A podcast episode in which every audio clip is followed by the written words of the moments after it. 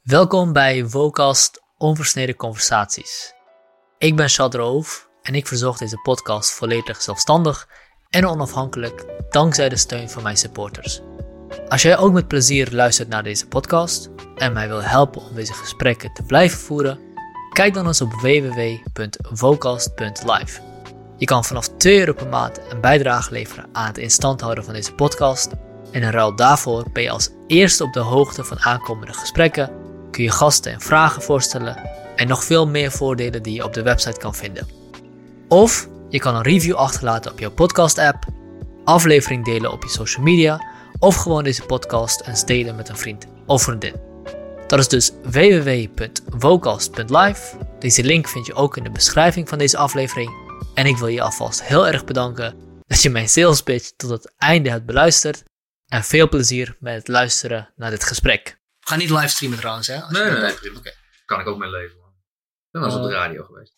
Ja, dat weet ik. Eh, ik. Ik wil wel op een gegeven moment gaan livestreamen. Dat wil ik wel gaan doen. Maar Dat is niet iets wat je meteen wil doen. nee. Maar ik bedoel, dat Rogan podcast, die werd ook niet meteen gelivestreamd in het begin. Maar vrij snel deed ze dat al wel. Hmm. Ik ben ook wel benieuwd wat voor een... Wat precies je, je plan was, als ik het goed heb. eh, Het is een soort van eh, intellectual dark web ding van Nederland toen, toch? Nou, dat is wel wat ik toen noemde inderdaad. Ja. Maar dat was meer omdat ik dacht, oké, dan begrijp je gewoon precies wat ik bedoel. Hmm. Eigenlijk wil ik die naam Intellectual Dark Web niet gaan gebruiken Nee, of toe-eigenen. Dat is, dat is ook een slechte, dat begrijpen mensen in Nederland. Dat ook, en ik vind de naam ook een beetje cringy. Ik snap, ik snap het wel, ik snap de, en de mensen zijn allemaal mensen die ik wel echt respecteer. Ja. Ik weet ook waarom Eric Weinstein voor de naam gekozen heeft. Heel slim. Die is ook veel leuker zijn broer trouwens.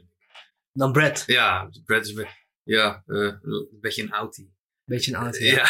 Ja, ze zijn allebei wel best autistisch trouwens, maar Brad praat... Ja, maar ik vind Brad, Brad eh, hij heeft een nieuwe YouTube-channel Ja. en waarin die eh, vanuit biologische... eh, nee, vanuit de, eh, biologische evo- evolutie, Ja. evo- evolutionaire biologie. Onderzetten, want het scheelt heel erg meer. Ja?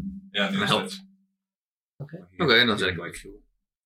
Nee, je hoeft niet eh wil Misschien dat tafeltje wel eventjes hierheen schuiven. Ja, of gelegd. Oh nee, er moet niks neer. Nee. Misschien. eh Misschien ook beter, dan zie je ook niet. Ja, dan dat moet je de hele tijd. Dat Maar je is- vind je eigen niet willen. Dit is hoe je islam verspreidt, hè? Gewoon niks aan veranderen, gewoon in één keer op neerzetten. Kunnen we dit niet... Oh, dat komt niet in beeld, mooi. nee, kom niet. Ik had het artikel trouwens wat je geredigeerd had eh, van een pa, had ik naar Vrij Links gestuurd. Ja. Ik had reacties teruggekregen of het al genuanceerder mocht. Nee, Ja, dat waren- ligt niet aan mij. Er waren twee punten die, die hij noemde waarvan ik dacht, oké, ik snap je punt wel. Eh, stuur mij je voorstellen op en dan kijken we wel of we dat... Heb je, eh, je pa, die heeft het ook gezien? Of wat? dat voorst- die voorstellen. Nee, ehm, je pa heeft die ook de, de, de, edits eh, gezien. Het- ja, ja, ja. ja, Wat ja. vond hij ervan? Hij vond het heel goed. Er waren een aantal punten waar hij niet mee eens was. Oké. Weet je nog wat? ik weet niet meer precies wat. Volgens mij had je op een gegeven moment... Je had iets toegevoegd waarvan, die- waarvan hij dacht... Nee, dit is niet, niet totaal relevant voor dit. Maar ik zou Hmm. even naar die revisiegeschiedenis moeten kijken. Hmm. En dan kan ik het wel... kan ik het Want hoe staat het met dat eh, plan? Eh, Met het boek ja, staat op pauze. Want het kostte me echt veel meer tijd dan ik dacht. En dus ik heb het op een gegeven moment op pauze gezet.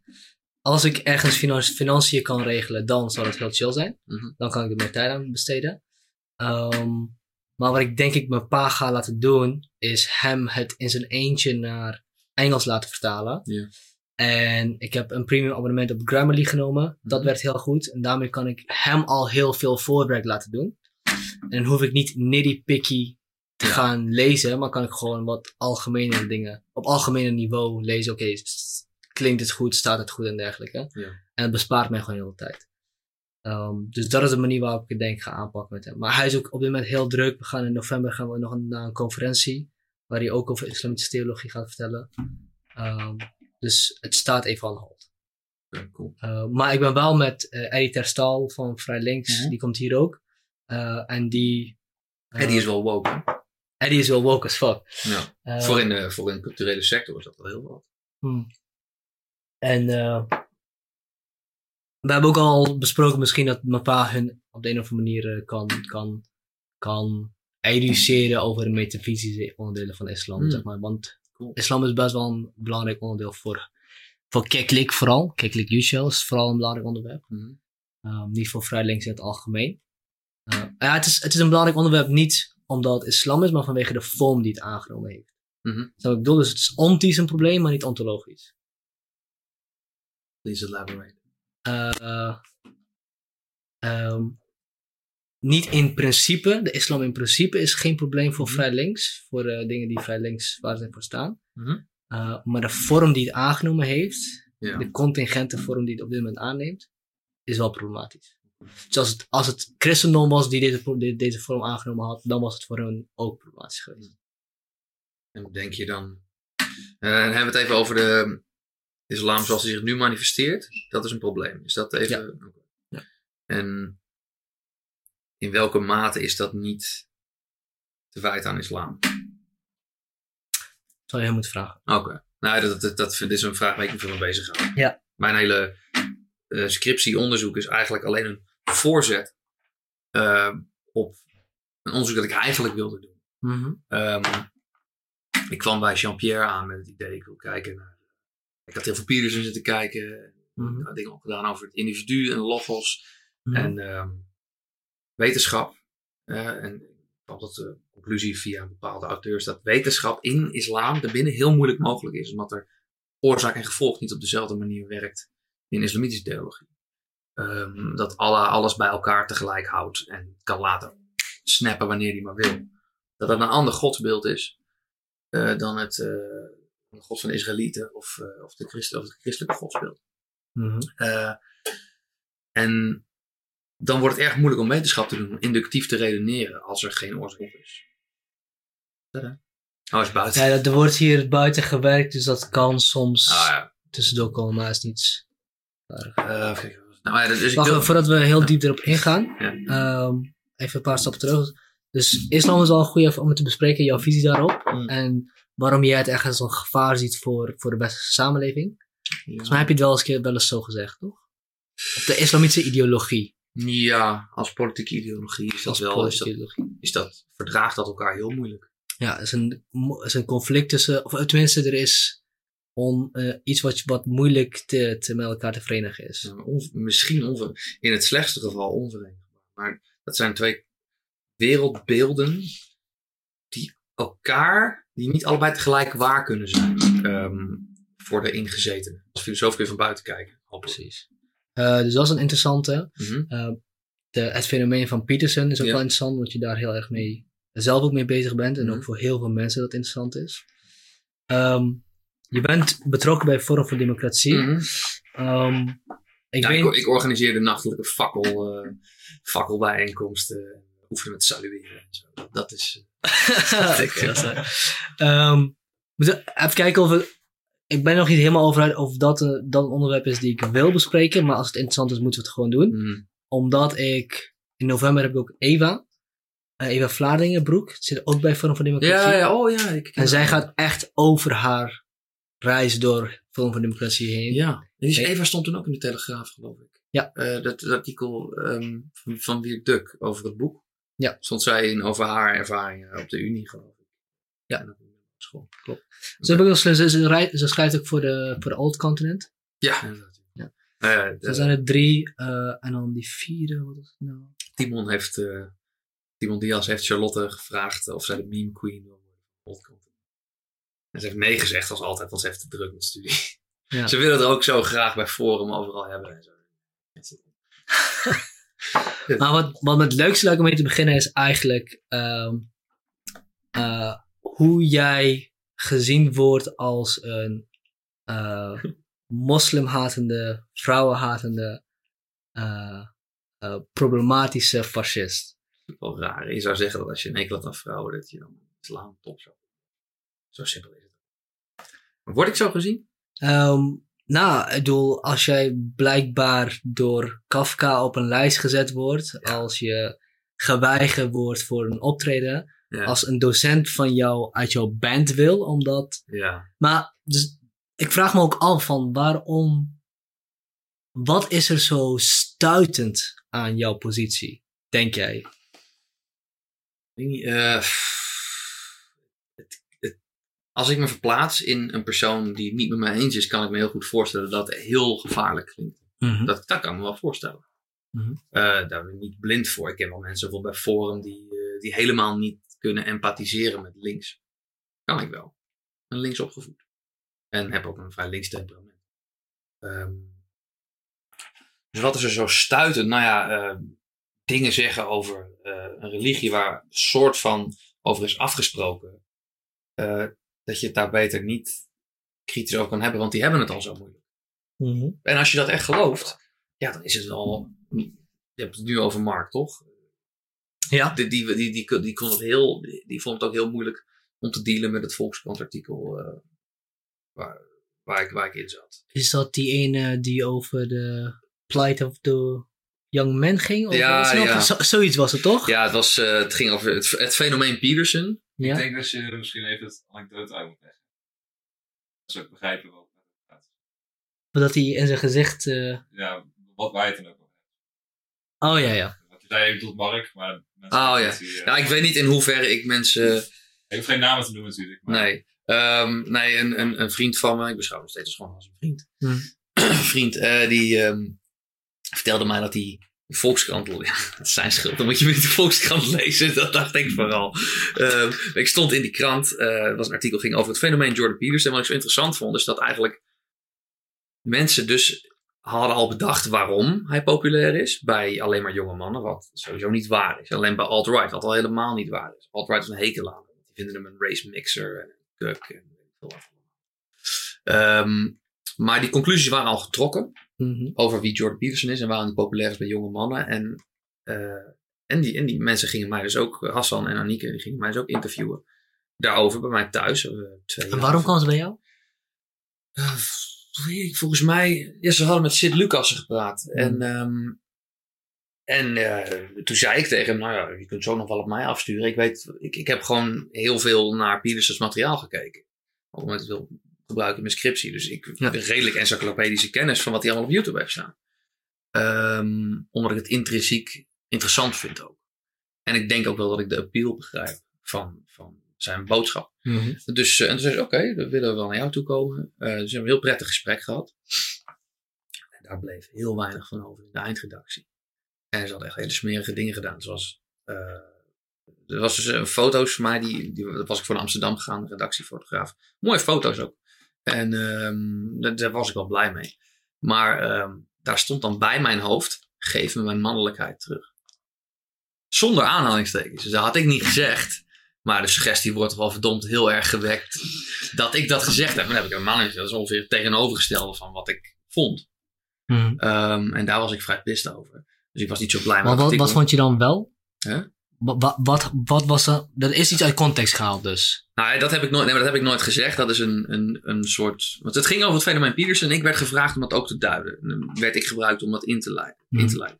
Laten ze een aantal mensen aan het woord maken. Ze een, daarna een fotocompilatie van Thierry Baudet, Poetin, Peterson, Trump. Een hele rare verzameling mensen. Ehm, en wat mij betreft was het een soort hitjob op het fenomeen Jordan Peterson. Die hebben gewoon de mening overgenomen uit Canada en uit de VS en uit de Anglo-sfeer. Die zijn al wat eerder met dit soort dingen.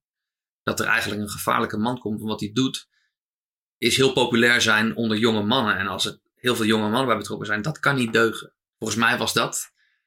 Ik vond het zo interessant. hè. Ze vroegen dan. Jonge witte mannen trouwens. ja, ja, blanke. Ja. Ik ga niet mee in die onzin. Oh, Eh, trouwens, als, ik, als je aan het praten bent en ik kijk naar je en ik reageer niet, dan is het niet omdat ik weggevallen ben, maar omdat dat, eh, als ik deze mm, mm zeg of dit doe, dan is storender voor het beeld dan. ja, klopt. Dus als ik, als ik stoïcijns naar het kijken ben, ben ik wel gewoon aan het luisteren. Nee, nee, ik geloof het. Ehm, kijk, eh, ik, vond, ik zei het ook tegen die interviewers. Ik, ik vind het zo opmerkelijk dat wanneer iemand heel populair zou zijn bij jonge vrouwen of oude vrouwen of oude mannen, zwarte mannen. Dat zou dan eh, niet per se out of the ordinary zijn, maar als eh, enorme volkstammen, jonge gasten enorm geïnspireerd raken door die man. En dan is dat gelijk iets link. Dat, iets, iets, wat moeten we hier nou mee? Er gaat een soort wantrouwen tegenover mannen vanuit, vond ik. Eigenlijk vind ik vond het gek. Dat ze, dat, dat ze het zo raar vonden. Ik denk, heb je zijn, zijn lezing Nou, dat is gekeken? vanuit, vanuit, eh, vanuit die gedachtegang kan ik het heel goed begrijpen. Want de jonge witte mannen zijn degene geweest die altijd de overheerser zijn geweest. Precies. Nee, En dat, hoezo moeten zij nou weer een held krijgen? Het zijn de vrouwen, die hebben helden nodig. Die hebben Ja, representatie nodig. dat zal natuurlijk wel inderdaad onderliggende assumpties zijn. Maar ik zei dat tegen ze om een beetje te kijken van... Denk eens na over waarom vind je dat zo... eh, vind je dat zo... Het wordt heel onheilspellend. Wordt het, eh, Ik heb ook wat kranten recensies van zo'n boek gelezen waar ik van kon zien... Die hebben het boek niet gelezen. Die zeggen ja, dat houdt van de evolutietheorie. Want die houdt de vrouwen er tenminste onder. Wat? Ik weet zeker dat je het boek niet gelezen hebt. Want ik heb het gelezen een paar keer. Het idee was ook dat we het zouden gaan vertalen voor de Blauwe Tijger. Eh, dat is niet wat erin staat. Helemaal nergens. Eh, niet eens iets wat erop lijkt. Wat hij zegt, en dat vond ik ook zo opmerkelijk, eh, is: hè, wordt iemand, en dat geldt voor iedereen, waarvoor andere mensen respect kunnen hebben. Hè, dus als je. Oh, en de gebieden en wijs. Wordt zo iemand. Ja. ja. Ja, we- wees, word iemand die zichzelf kan respecteren, dan zullen anderen respecteren. En respect is niet het gevolg van bullying, maar van weten wie je bent en waar je mee bezig bent. En dat druist in, en dan ga ik even in de Peterson-modus, dat druist in tegen het idee dat hiërarchieën en competentie het gevolg zijn van onderdrukking en onrechtvaardigheid. Ik dat is een, als ik één grote links-rechts distinctie kan maken, ik denk dat je er één echt kan maken, is het dat links ongelijkheid een probleem vindt en rechts niet. Mhm. Als je rechts bent, eh, dat is een, echt een groot verschil. Ehm, en hoe ongelijkheid dan eh, gedefinieerd wordt, dat kan op allerlei manieren. En Ja, ik dit, een dit, ja, dit, dit, dit, dit, dit, eh, vul ik even voor jou in, maar ik denk dat het wel klopt. Eh, want dit is ook wel iets wat Peterson zegt. Mhm. Eh, te veel ongelijkheid is een probleem, maar Ja. te weinig is ook een probleem. Nou, te weinig kan. Dus Te veel gelijkheid ja, is een probleem. nou, dat kan alleen maar als gevolg van een milieuramp. Of een mislukte oogst of een oorlog. Dat zijn de great level. gelijkheid of? Ja, dus nou, als iedereen hetzelfde heeft, heeft iedereen even weinig. Dat is in, hoe het in de geschiedenis altijd is gegaan. Dus Mhm. problemen om alle verschillen in, in uitkomst te ver- verwijderen, had iedereen gewoon niks. Omdat het staatsapparaat dat nodig is om zoiets te distribueren, zo ongelooflijk veel kost. Qua manuren, resources, geld, tijd. Eh, en dan lukt het dus niet om een, een hoe zeg je dat, een, een samenleving eh, te creëren waar mensen in willen wonen. Als je het individu, en dat is hele Peterson standpunt. Mhm. Dat is ook hoe ik op het idee kwam voor mijn scriptie. Ehm, het hebben over de rol van het individu als categorie in het Westen. Idee is dat in het Westen, het Westen als geen andere cultuur heeft ingezien dat als je het primaat geeft aan het individu, dat individu is belangrijker dan de groep, dat je dan het potentieel van, van, de meeste men, van het meeste aantal, grootste aantal mensen unlockt. Mensen vrijlaten Mhm. om hun potentieel uit te buiten. En dat klinkt uitbuiten negatief, maar natuurlijk volledig te optimaliseren. Dan kunnen anderen daar ook van profiteren. Dus het idee van dat als je een samenleving hebt waarin hardwerkende, getalenteerde, intelligente mensen aan de top eindigen. Dat is mooi, want dat zijn ook altijd de mensen die dingen bedenken en produceren die het leven makkelijker en beter maken Ja. voor anderen. Maar nu is het argument, eh, waarom zijn het dan alleen maar blanke mannen die aan de top komen? Dus ten eerste is dat niet waar. Als ze echt eerlijk zouden zijn, zouden ze zeggen Joden en Aziaten. Nee, Ja, maar dat is ook ja. waarom ik het gevaarlijke gedachtegang vind. Eh, van je kijkt naar de top en dan extrapoleer je dat naar de rest van de maatschappij. Hier schreef ik een keer een artikel over, over ehm, de loonkloof. Mhm. Eh, nee, ja, het ging over het glazen plafond. En ik zei, maar dan ook een glazen vloer. Want wat er gebeurt is, kijk naar de top 5% van de vermo mensen, vermogende Nederlanders. Het zijn bijna allemaal mannen. Bijna allemaal. Dus vrouwen zijn er wel. Dat is niet verboden. Dat ten eerste. 11% of zo. Eh, in de top van het bedrijfsleven, de top van de politiek, dat soort dingen. De kunsten. Ehm, en die denken, ah, zie je wel, de mannen hebben het beter dan de vrouwen. Want ik heb naar die 5% gekeken en ik heb het geëxtrapoleerd naar de andere 95%. Ik werk in de daklozenopvang. In de nachtdienst. Er Mhm. komen geen vrouwen. Die hebben al veel, daar zijn veel meer vangnetten voor. Ben ik niet tegen. Ik zou willen dat het voor die gasten ook zo was. Maar mensen hebben een compassie- en empathieprobleem met mannen. En een empathie te veel met vrouwen. Hmm. Dat is ook wel meer van die, waarom MeToo zo'n gevaarlijk wapen is. Omdat een vrouw zegt, hij heeft me aangerand, hij heeft me verkracht, hij heeft me dit aangedaan. Iedereen, ik ook, is meteen geneigd dat te geloven. Want we willen niet dat dat gebeurt. Want vrouwen zijn heel kostbaar en heel belangrijk. Ja. En die moeten ons laten weten, net als kinderen. En dat is waarom vaak je ziet dat mensen tegenover vrouwen infantiliseren. Dus waarom dan quota moeten komen, die suggereren dat je het zelf eigenlijk niet zou kunnen. Is omdat die heel, iedere baarmoeder is veel eh, waardevoller dan één teelbal. Snap je? Na de Eerste Wereldoorlog moesten er, de, de mannen die nog leefden, moesten langs dorpen om al die vrouwen te gaan bevruchten. Om de generatie te verversen. Sorry, wat? Is dat niet? Wa- Wat is dit? Dit ken ik helemaal niet. Nou, ik geef je een, een voorbeeld. Eén theelepel eh, goedkope koolhydraten en proteïne die constant opnieuw verversen in je scrotum, is een stuk minder waard dan één ovum, één, één Ja, eicel. dat, dat begrijp ik. Maar Ja. na de Tweede Wereldoorlog, Eerste moest, Wereldoorlog, sorry. Eerste Wereldoorlog moesten... Waren er dus mannen die eh, langs al die dorpen moesten, want bijna alle mannen waren dood. Vaak hadden die dorpen al hun jonge mannen afgestaan. En die moesten dus die vrouwen gaan bevruchten, zodat er weer een nieuwe generatie kon komen. Zo, zo, zo banaal is het. En ik weet niet of ze dat werk leuk vonden of niet, want je moet wel met iedereen, hè. Met een soort, ja, een soort gigolo dan. Eh, dat soort shit shit. gebeurt, maar dat. Maar dit gebeurde en, en masse. Nou ja, zoveel, waren, zoveel mannen waren er niet meer. Maar dit is wel wat er moet gebeuren om, om ervoor te zorgen dat je weer een generatie opbouwt. Want er is een hele generatie jonge mannen. Is, ehm, eh, oh, ja, die is eh, Kun je- kun je kijken of uitgeroeid. je dat kan opzoeken? Ja, even aan het opzoeken. de, de- je, je kunt... ehm, er is een hele generatie jonge mannen uitge, uitge, uitgeroeid toen. Hè, tijdens de Eerste Wereldoorlog. Een achterlijke oorlog. gewoon, Die om een kilometer gingen. Ergens in België. En dat is ook een van de beefs die ik dan heb met, met feministen. Die dan hebben. Kiesrecht. Ik denk, jongen, jongen, jongen.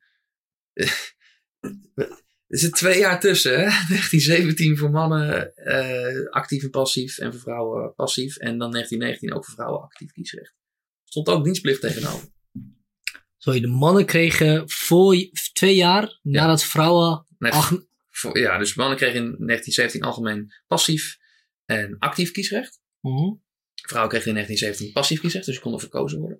Twee jaar Mhm. later kregen vrouwen ook actief kiesrecht. Twee jaar later. Van een regering die alleen maar uit mannen bestond. Ja. En Dus- waarom was die twee jaar vertraging er? Weet ik veel. Nee, het is gewoon vragen. Het is Ja, niet- dat het dat weet ik niet. Het is niet, een, het is niet van, Nee, oh, nee, maar waarom zat er dan twee Geen jaar achter? Nou, ik vind het, eh, nou ja, omdat het, het was gebonden aan dienstplicht. Hmm. En Als je dienstplicht had, kreeg je ook stemrecht. En dat is niet een hele rare gedachte, want heel Nee. vaak gaan de beslissingen over: gaan we oorlog voeren? Nou, eerder wanneer gaan we oorlog voeren en zo ja, met wie? En Ja. je kan je voorstellen dat als jij niet wordt opgeroepen, dat het iets makkelijker is eh, om, dan te, om dan heel belligerent eh, te zijn Ja. in je stemgedrag. En dan, dan een andere vraag. Waarom was dat binnen twee jaar omvergeworpen, dat, dat criterium? Omdat eh, wij het heel belangrijk vinden wanneer vrouwen aangeven dat het niet goed gaat, dat ze in gevaar zijn of ongelukkig of pijn hebben, dat we er zo snel mogelijk iets aan doen. Hmm. Anders was MeToo nooit een wereldwijd ding geworden wat nu iedereen kent. Als eh, seksueel misdrijven tegen vrouwen of misbruik van vrouwen ons niks kon schelen. Dan, dus dat zou dan dragen met, ja, niemand luistert naar ons duwt. Echt gigantische helden uit alle industrieën zijn eh, omver. Is een hele naam aan de kloten vanwege een aantijging, weet je wel. Dus geloof me, je hebt macht genoeg. Hmm. Alleen een heel ander soort macht. En dan voeg je ook nog politieke macht aan toe. Ja. Dan ben ik niet tegen of voor. Eh, want vo- voor dat algemeen kiesrecht had je censuskiesrecht. Gewoon op basis van belastbaar vermogen. Er zit ook wel wat in. Dat alleen als jij bijvoorbeeld verantwoordelijk bent voor een heleboel mensen, omdat je een bedrijf hebt of een grote familiebedrijf hebt of zo, dat je dan volwassen beslissingen kan maken over beleid. Maar toen was de sociale kwestie nog niet helemaal ehm ingeburgerd in de politiek. Dus de, de toestand van de onderklasse. Een van de goede dingen die communisme heeft gedaan, is ervoor zorgen dat landen sociale wetgeving doorvoerden uit angst dat er anders een communistische revolutie zou komen. Dat, ja, dat is een van de ja, goede bijproducten. Wij zijn geen socialistisch land. Maar we hebben wel een aantal socialistische idealen. In ieder geval sociale idealen. Mhm. Ik zat vandaag dus net nog eh bijles te geven over maatschappijleer. En dan zag ik weer het verschil tussen de eh, klassieke grondrechten en de sociale grondrechten. En klassieke grondrechten zijn rechten, vrije meningsuiting, rechten, vrije godsdienst, vrijheid van persvergadering, dat soort dingen. En sociale grondrechten zijn recht op werk, veiligheid, wonen. Die zijn in 1983 toegevoegd aan de grondwet. Ehm, totaal ander iets. Je zou bijna kunnen zeggen dat de linkse grondrechten zijn. Je kunt niet, je kunt, staat ook, je kunt niet naar de rechter stappen omdat je geen werk hebt. Maar de overheid moet er wel van alles aan doen om ervoor te zorgen dat er genoeg werkgelegenheid is. Dat is een, grondrecht, sociaal grondrecht. Ja. En ehm, de sociale kwestie, zoals het genoemd wordt, die werd pas veel later ingeburgerd in de politiek. Onder andere omdat er ehm, dus arbeiders konden gaan stemmen. En vrouwen. Hun- De vrouwen van de arbeiders, weet je wel. Mhm. En ik weet niet wie van die twee nou het leven heeft wat ik liever hadden, wat ik liever zou hebben. Mijn, mijn overgrootvader was landarbeider in Friesland. En zijn vrouw had een winkeltje aan de Oude Beelddijk. Ja, ik, het lijkt me allebei kut. Snap je? Dus als iemand mij, eh, tegen mij gaat lopen lullen over mijn wit privilege, is dat waarschijnlijk een middenklasse of upperclass eh, eh, Randstad eh bitchflikkertje, zoals dat maar zo mooi. Een Randstad figuur, een randfiguur, die, die dat dan heeft geleerd bij postcolonial studies op de Mhm. UvA of zo. En die weet helemaal niks. Eh, die weet helemaal niks van. Die heeft nooit, eh, nooit zwaar werk gedaan, nooit een keer in een fabriek gewerkt. En die weet het dan allemaal. Eh, en die weet, ja, je bent blank, dus je stamt af van slavenhouders. Nou, die van mij waren gewoon landarbeiders. Hoor. Ergens in Friesland. Ja. En mijn, mijn opa, die, die tekende voor, eh voor Maar- vier in de marine. Dit is denk ik inderdaad wel het kernprobleem van het, van het wit privilege verhaal. Dat er gekeken wordt naar ehm, verdiensten per groep of uitbuitingen die door bepaalde categoriseringen die we maken gedaan zijn. Of bepaalde machtsposities die het meest toekomen aan een bepaalde groep. Eh, en dat weer geëxtrapoleerd wordt naar jou. Dus omdat jij dezelfde kleur hebt als de rijkste mensen die er zijn of whatever. Wat ook niet eens echt waar is trouwens. Als je globaal gaat kijken, is dat, is dat niet waar. Hoe zit het dan? Ik denk als je de demografie van... Kijk, in Nederland, is, Nederland heeft een andere demografische make-up dan India. In India zijn de rijkste mensen niet blank. Echt niet. Mhm. En eh, in... eh, wie zijn de rijkste mensen? Wie zijn de elites? Dat zijn nou de mensen met het meeste geld en die vaak dat in de familie weten te houden. Mhm. Dus dan heb je van die olietheocratieën in het Midden-Oosten en rondom de Levant, zeg maar. Ehm waar Bin Laden bijvoorbeeld ook uit zo'n familie kwam. Eh puissantrijke oliesheiks, ehm koninklijke families, eh, oude financieel, eh, financiële sector dynastieën, zoals de Rothschilds en Goldman Sachs, eh, figuren uit, uit die hoek. Die, ehm, dat zijn de grote spelers. Dat- Die zijn degene met die hebben meer macht dan regeringen. En tegenwoordig heeft Facebook meer, eigenlijk meer macht dan Google. is Google. machtiger dan een land. Amazon. En ehm, Mark Zuckerberg is volgens mij Joods. Eh, en Ja, als ik een racist was, dan zou ik zeggen dat Joods iets anders is dan blank. Het leuke is dat de mensen, de antiracisten, de hele dag bezig zijn met ras. Mhm. Eh, en dus de hele dag bezig zijn met categoriseren in groepen van daders en slachtoffers. En relatieve daders en slachtoffers. Intersectionaliteit natuurlijk. En relatief hoeveel slachtofferpunten en hoeveel oppression points. eh, en hoeveel eh, onderdrukkers minpunten krijg je. Als ze hun beleid door zouden voeren, dan zouden ze Joden gaan weren. En daarom vind ik het ook gevaarlijk. Als wie hun beleid zal doorvoeren. Oké, oh, dat was onduidelijk. Als mensen die eh, geobsedeerd zijn met eh, identity politics Mhm. en eh, groepsgrieven, Mhm. dan, dan eindigt dat met discrimineren tegen Oost-Aziaten en Joden. Tenminste, dat, dat zou moeten. Omdat de Nou, Oost-Aziaten en de Joden de machthebber zijn. Nou, niet de macht. Ik geloof dat dus niet. Nee, jij gelooft dat niet, maar dat is dus... Nou ja, als je, als je kijkt naar uitkomst, je zegt, ah, dus dat is de groep die de macht heeft. Ja? Ja, maar rij maar eens even onder de kolping. Die zijn ook allemaal wit. Ja, blank trouwens niet. maar- Die zijn dat ook allemaal. Dat Wat, zijn, wat is nou wat je tegenwoordig moet zeggen? je moet zeggen wit. Je moet zeggen wit. Je Ja. mag niet blank zeggen, want blank is een absence of color. En dat betekent dat jij de default bent, toch? Eh, dat. Ja, dat soort dingen. En Even ik ben het met mensen eens dat taal ertoe doet. Mhm. Eh, maar ik ben het niet met ze eens dat dit uitmaakt. Eh, het verschil tussen wit en blank. Ja. Ja. Maar wat ik, het wel, wat ik wel geloof is dat zij geloven dat het heel belangrijk is. Anders zou er niet zoveel aandacht aan besteed worden. Mhm. En dus wil ik er niet aan meedoen. Dat heb ik geleerd van Peterson. Als mensen je dingen laten zeggen waarvan je denkt, deugt niet. Niet zeggen, nooit. Als mensen jou dingen willen laten zeggen Ja. dat, dat, waarvan je denkt Want dat het is gewoon jump through a hoop. Want daarna, als je één keer toegeeft, dan wordt het daarna makkelijker. Hè? Want dan geef je ze eigenlijk gelijk. Mhm. Geeft hij ja, inderdaad. Ik ben een eh, oppressive, patriarchal, patriarchal eh, slaveholder eh, dynastie. Het is, gewoon is onzin. Want A, uit zo'n familie kom ik niet. Graag. Uit zo'n familie kom ik niet.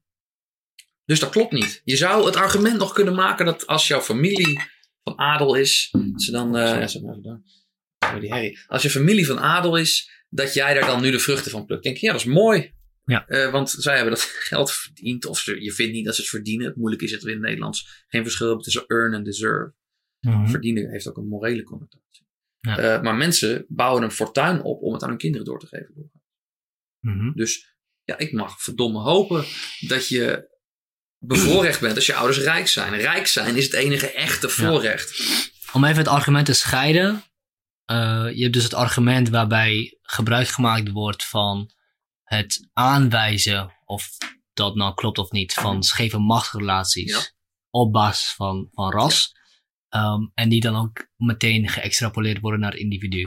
Dus omdat er, omdat de blanken aan de macht zijn, De heb jij als blanke man privilege daarvan. Ja. Privilege je Nou, en, en, en- Ah, Eén moment. Ja. Ehm, nee. dus dus dat, dat is problematisch. Dat kunnen we zeker zeggen. Ja. Uh, maar als wij even het argument proberen te steelmannen. Ja, we door. Ja. dat Als- als wil het- ik net gaan doen eigenlijk. Oké, nou, dan zijn we op één lijn. Als we het argument proberen te steelmannen en te zeggen: oké, er zijn wel verschillen van macht. Er zijn verschillende, wel, wel verschillende eh, eh, eh, machtsrelaties binnen maatschappijen. Dus ook Peterson geeft aan: hiërarchieën Ja. eh, tenden naar tirannie. Eh, Belangrijk ding, dat de term macht klopt niet. Oké. Dat is gewoon een, een eh, dat is Marx 101, maar dan doorgevoerd voorbij economie naar alle andere denkbare vormen van klassen. Je zou het eerder kunnen hebben over invloed. En dat heeft ook een plaats in de hiërarchie. Eerst noemde hij dat dominant hierarchies. mhm. En daarin zit ook wel een marxistische eh, idee van klassenstrijd. En heeft hij later veranderd naar competence hierarchies. Ja. Want in een Nou, de criterium voor de dominantie-hiërarchie was competentie. Zeker, maar al, is beter naam om de term Ja. competence. Want, en in die zin doen woorden ertoe. En dan geloof ik dus ook, woorden doen ertoe. Je kan Ja. beter competence hierarchy noemen, want dan dat geeft beter weer waar het over gaat. In de Congo en, en, en in, in landen die door oorlog verscheurd worden, corrupte landen, eh, Korea, ja, dat gaat over macht, pure macht. Mhm, Macht om de ander dingen te laten doen mhm. om de hele dag liedjes te zingen over de grote leider. Maar in het, het vrije Westen, wat relatief daaraan vrij, het individu vrijer laat, ehm, zijn er veel meer mogelijkheden voor individuen om hun eigen talenten, persoonlijke eigenschappen, temperament, intellect eh, uit te buiten. Om daar gehoor aan te geven en daar wat mee te doen. En je roeping te volgen. Mhm. Nou, kijk naar Zweden. Daar hebben ze alles aan gedaan. Er is heel weinig inkomensongelijkheid in Zweden. Eh, Ook een schoonmaker verdient gewoon genoeg om van te kunnen leven. Dan is het ook een duur land, maar dat, dat werkt wel. Ehm, en dat is ook weer een stokpaardje van Jordan. Ehm, dat je, oké, je kijkt er dan, wat gebeurt er met de arbeidskeuzes van mannen en vrouwen? Welke vakgebieden gaan ze in? Nergens zo traditioneel, eh ouderwets, jaren 50, als in Zweden. Ja. Want daar kiezen mensen hun gut feeling. Ja. En het is niet economische noodzaak, noodzaak, weet je wel. Dus alle, in India wil iedereen gewoon computerwetenschappen studeren, want daar zit het geld. Dus het argument wat hij gebruikt is. eh, ehm, eh, wat, hij, wat hij gebruikt is. Hoe meer, hoe minder patriarchaal eh, sna- staten worden, hoe traditioneler de keuzes Ja, van mensen voor beroepen worden. Toch? Zoiets is het? Of niet helemaal. zit het precies? Ja, hij, gebruikt, hij gebruikt namelijk. Hij gebruikt in ieder geval om aan te geven dat in een volledig onpatriarchaal nou, land. dat er nog steeds geen 50-50 representatie zou zijn. juist niet. Juist niet, ja. nee, niet, ja. nee, het verschil, het, het ding is, de hypothese van sociaal constructivisme is volledig weerlegd.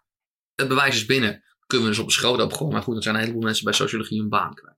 Dat gaat niet gebeuren. Eh, Alleen ik heb, eh, maar ik heb dat onderzoek niet kunnen vinden.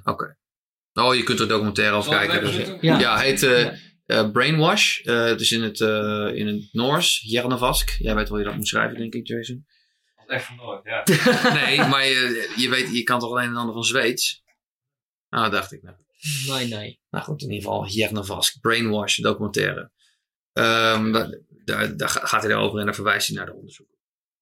Oh, Ehm, dat is een documentaire, niet een artikel. ja, het is een documentaire serie. De eerste aflevering daarover gaat. En dan kun je kijken wat de bronnen zijn die ze gebruikt hebben. Ja. Ehm, Oh, het. ja. Ja, ja, precies. En ehm, Want het sociaal-constructivistische model is, mensen worden door, eh, worden, worden genderrollen aangeleerd, Ja. worden daarin gesocialiseerd. alles wordt aangeleerd. Alles wordt aangeleerd en er is geen biologische, ehm, er is geen biologische rechtvaardiging voor het verschil tussen vrouwen en mannen. Toch? Lulkoek. dat de omgeving een rol speelt, gaat helemaal geen hond ontkennen. Maar het, maar het leuke is dat je dus kunt zien dat als je die omgeving helemaal neutraal maakt, zover dat mogelijk is. Hè, dus dan zullen alle mensen zeggen, ja, dat is omdat we niet neutraal genoeg hebben kunnen maken. Net als zeggen, that wasn't real Marxism. Ehm, als je die, die, omstandigheden neutraal maakt, hè, je mag, jongens moeten ook zitten plassen en dat soort dingen, en er wordt niemand stereotypes aangepraat, eh, dan maximaliseer je persoonlijkheidsverschillen eh, tussen mannen en vrouwen en daarmee ook beroepskeuze.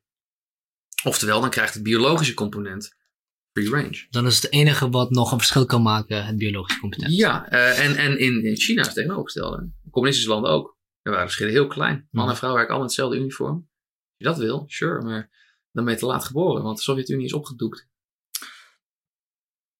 Maar ik wil, ik, ik Ja. wil het steelman. Ja, ik wil dat. Stillman, ja. Ehm, Ik wil dat ook. Nee, want het is belangrijk, want ik geloof ook niet in, in st- strooppoppen omha- kan iedereen.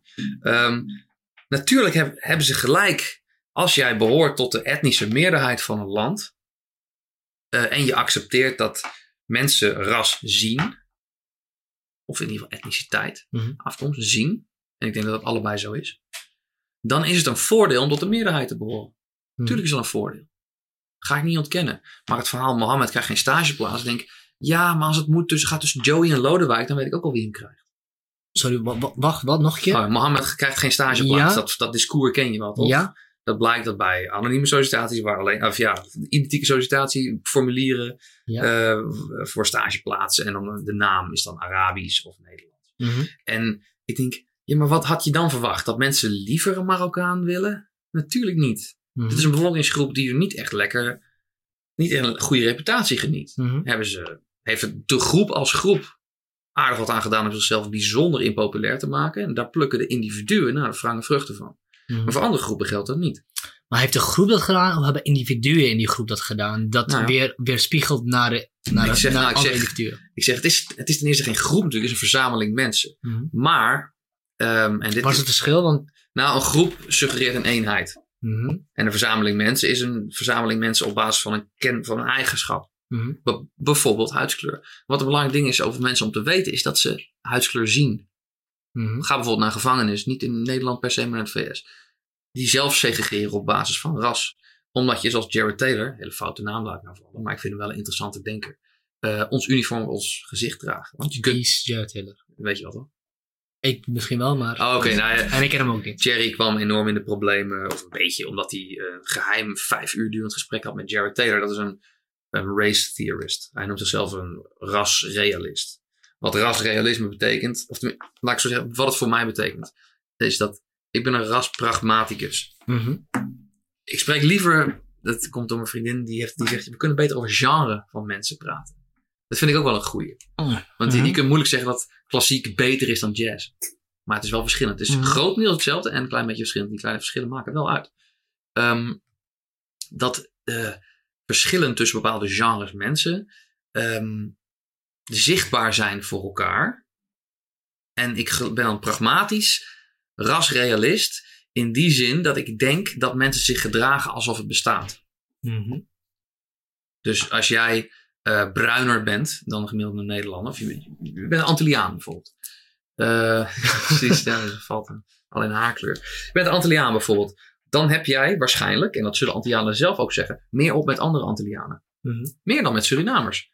Maar als er geen Antillianen zijn, wel Surinamers eh, en Turken, dan heb je waarschijnlijk meer op. Hè, als, even, als je elkaar niet toevallig kent. je automatisch meer, meer op. Dus mensen herkennen elkaar. Het zie je ook in subculturen. Eh, gothics, skaters, eh, allerlei vormen. Die, hebben ook allemaal, die zorgen ook allemaal dat ze een soort uniform hebben. Die hebben bepaalde kledingsregels. Mhm. En het moeilijke van ras is dat je dat heel moeilijk wegpoest. Mhm. Kan niet. Ehm, nou denk ik niet dat er hele intrinsieke persoonlijkheidsverschillen zijn tussen verschillende rassen. Hoewel er gemiddeld wel IQ-verschillen zijn. Mhm. Die zijn er. Eh, wat daar de oorzaak van is, dat kan van alles wezen. Maar het is aangetoond dat die er zijn. Ashkenazi-joden zijn het allerintelligentst gemiddeld. Er hebben een paar standaard afwijkingen hoger dan het gemiddelde. Vind ik niet heel raar dat die dan terechtkomen in vrije maatschappijen. Waar IQ een van de grootste voorspellers is van maatschappelijk, sociaal-economisch succes. Dat die dan hoger terechtkomen. Ehm, Terugkomend op eh Jared Taylor. oh ja, ja, daarvoor goed. nog? Ja, ja, dus het ging maar erover dat het natuurlijk een voordeel is Om tot de etnische meerderheid te behoren. Want mensen zien ras. Mensen zien kleur. Mensen zijn niet kleurblind. Ga je me niet vertellen tenzij je blind bent. Mhm. En dan alsnog kun je aan stem en accent horen. Ik hoor, het grappige is, ik ga naar een Turkse kapper. Het enige moment waarop ik een Turk met een mes vertrouw is als hij op mijn keel heeft staan om het te scheren. Want het is dan een linkse hobby van me naar de Turkse kapper gaan. Dus ik, ik- ik wil niet al die mensen weg hebben of zo. Dat is dan altijd de, de, gelijk dus het idee. Als je verschil ziet, dat er dan betere en slechtere zijn. Dat alles wat niet goed is op moet dieven. Ja. Nou, dat vindt Constant Kusters van de NVU, van de Nationale Volksunie. De Nederlandse Volksunie. Die woont in Oosterbeek en die heeft niet eens één zetel in Arnhem. in Ik wil nog even een vraag stellen over, die, eh, over Mohammed en Joey en Lodewijk. Ja. Eh, want eerder zei je, eh, de westerse maatschappijen zijn, zijn hebben een competentiehierarchie. Ja. Je kunt op basis van je competentie kun je omhoog klimmen. Ja. Maar als, de, als blijkt dat mensen liever een Lodewijk hebben dan een... Als de sollicitatiebrieven identiek zijn. Is dat aangetoond? Ja, dat was de test. Dat was het hele ding. En ik, ik, kijk, de methodologie deugt voor geen me- Het was net als die film van Sunny Bergman, waar ze dan, dan, dan lieten ze twee kind, lieten, aan kinderen lieten ze twee foto's zien, of eh, geabstraheerde gezichten van een bruin en en een blank kind. Mhm. En, ehm, en toen vroegen ze aan eh, bruine en blanke kinderen, wie van je denkt dat daar betere cijfers haalt? En iedereen, nou, bijna iedereen, de bruine en de blanke kinderen, dat vond iedereen schokkend. Ook de bruinen, die hebben geïnternaliseerd racisme, denken ook dat die blanke kinderen, eh, dat zo'n blank kind dan beter is doen. Ik zeg, ja, maar je kan maar tussen die twee opties kiezen en kiezen voor het bruine. Dat, Zou het niet beter zijn om het, om het anoniem te doen dan? Om sollicitaties te anonimiseren? Is dat zeker. geen goede oplossing dan? sure, eh, dat lijkt me een prima idee. Het punt is alleen, kom, je komt alsnog tegenover iemand te zitten. Nou, die andere persoon heeft niet per se misschien, die persoon die, die werkgever dan misschien niet per definitie is niet racistisch of heeft nijd tegen, tegen, eh, eh, tegen je- buitenlanders of whatever.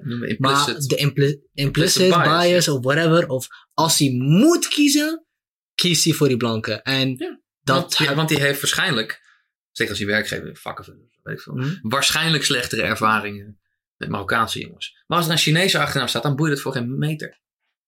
Dat is een beetje, tenminste, daar hebben ze niet getest. Dat vind ik ook zo'n ding. Het ging specifiek Marokkaanse achternamen, of ja. Berberse achternamen, of Arabische achternamen, en Oer-Hollandse achternamen. Ik denk, ja, je hebt niet mazzel als je een Marokkaan bent in Nederland. Als je Mhm. Marokkaan in Marokko bent, is het een heel ander verhaal. Als je Mhm. Marokkaan bent in Noorwegen, is het ook weer een heel ander verhaal. We hebben een spe- speciale relatie met Marokko en met Turkije en met eh, de Antillen. Ja. Maar dat betekent wel dat ik met een Berberse achternaam Ja. eh, niet gelijke kansen heb als iemand met een Nederlandse achternaam. Of tenminste in de zin de wanneer het gelijk is. In de praktijk, ja, maar het, het, het probleem is dat die nooit gelijk zijn. Dus die, die eh, laboratoriumsetting is heel misleidend.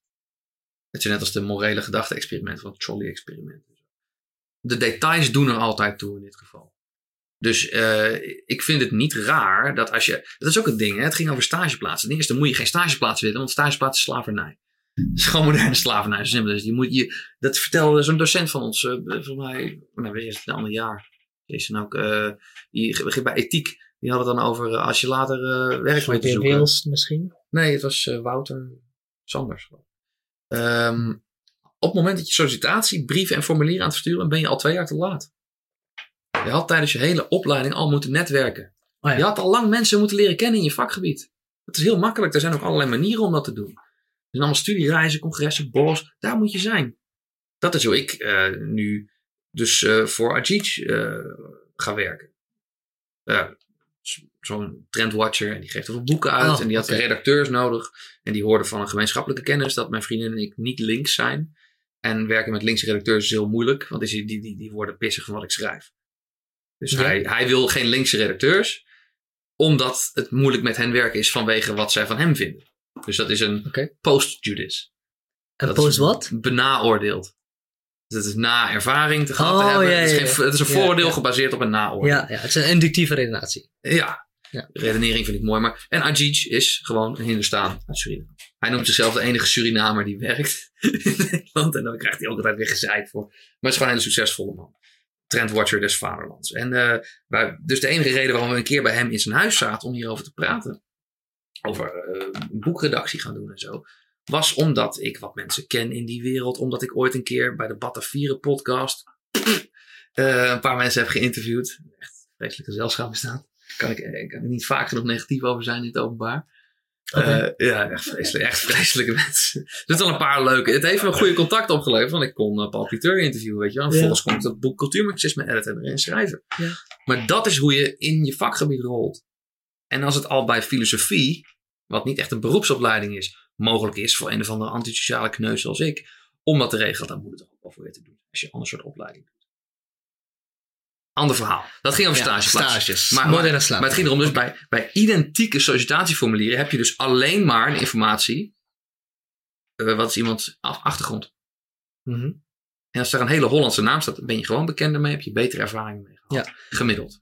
Maar dat, dat is ook niet de ontkenning inderdaad. Nee, maar dan hebben ze over implicit bias. Eh, zeg maar, Dat klopt ook.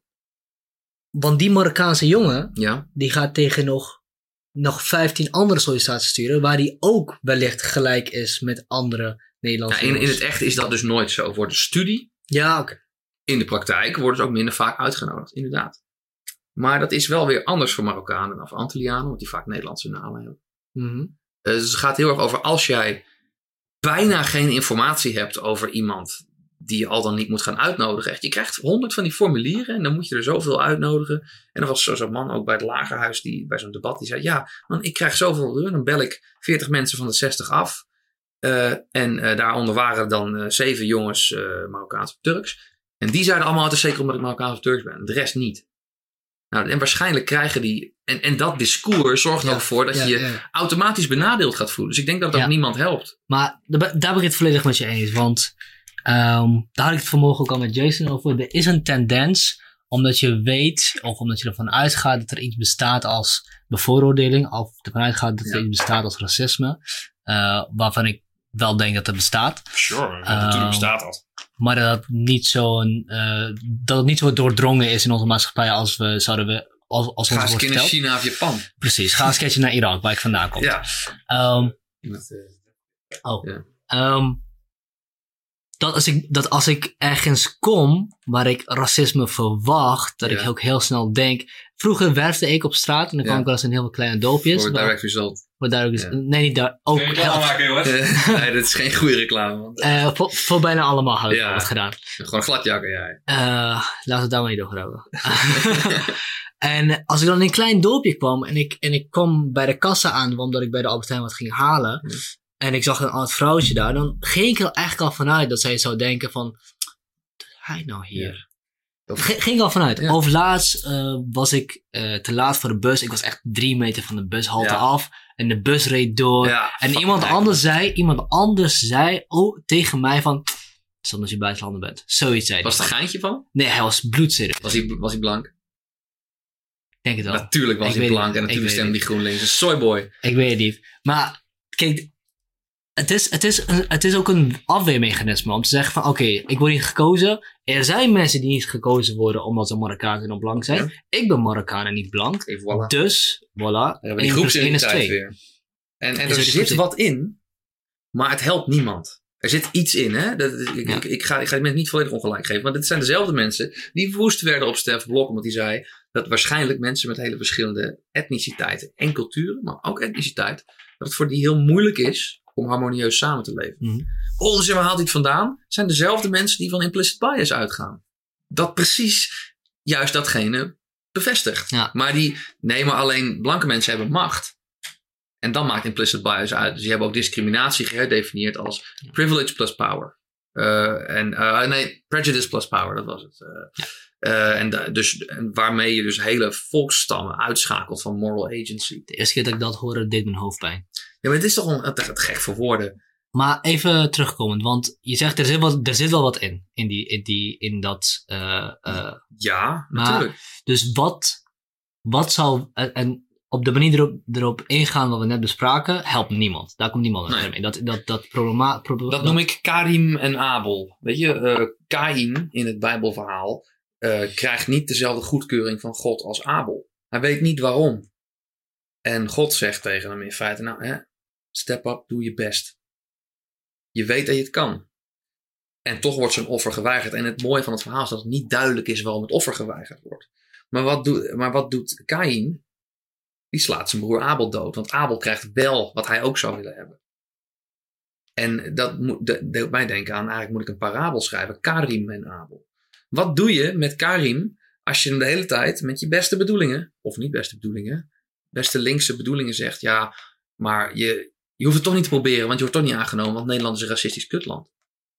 Dan maak je hem alleen maar iemand die verbitterd raakt. En dat bedoel ik met dat helpt niemand.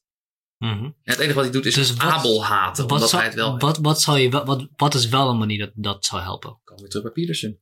Individuele oplossing. Weet dat dit iets is waar je, de- waar je het dus misschien moeilijker mee gaat krijgen. Mhm. En neem niet een voorschot op dat de, wat de ander over jou gaat denken. Dat merk ik zelf ook vaak. Dus dat ik bij een of andere borrel ben of, een, of iets, iets links of zo. En dat iemand naar mij toe komt en al van alles over mij denkt te weten. Wat niet raar is, want ik schrijf, publiceer en ik stond de krant en een boek en zo. Dus dat is wat ze van mij weten, maar dat is niet zoveel. Maar f- klopt meestal niet, hè? Wat je Mhm. van iemand denkt voordat je iemand ontmoet. Mhm. Ehm, dus dat is een moeilijke balanceer. het- Ik vind het eigenlijk eh, pleiten voor jonge Marokkaanse gasten dat er niet eh, de hele tijd school shootings zijn van eh, disgruntled eh, jonge Marokkaanse mannen. Want natuurlijk hebben die het moeilijker. Die meiden komen er wel. Ja, Die gaan allemaal, die worden tandartsassistenten of tandarts of die gaan rechten doen of communicatie. Die meiden komen er allemaal wel, want dat vinden wij heel belangrijk, vrouwenemancipatie. Mhm. Het moeilijke is alleen dat als het gaat om Marokkaanse jongens, die moeten en willen met een moslima trouwen, maar dat moeten ze ook. En geen Turk, want die, kunnen, die gunnen elkaar het licht in de ogen niet, weet je wel. Eh, moet wel eh, van de familie en van de dame in kwestie waarschijnlijk om een geschikte huwelijkspartner te zijn, minstens zoveel verdienen, liefst wat meer. Trouwens, hier Mhm. begaan, dat weten we. Ehm,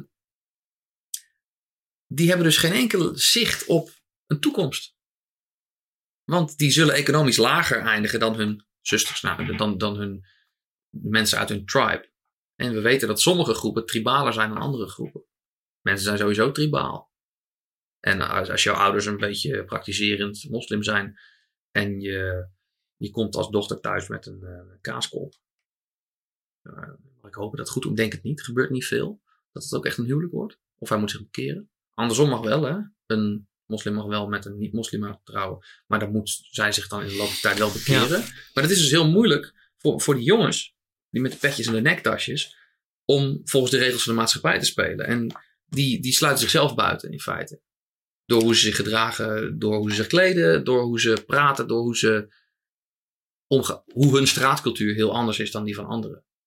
En uh, ja, het zijn een beetje de nozems van de jaren zestig en zo. Maar dan nog wel even wat heftiger.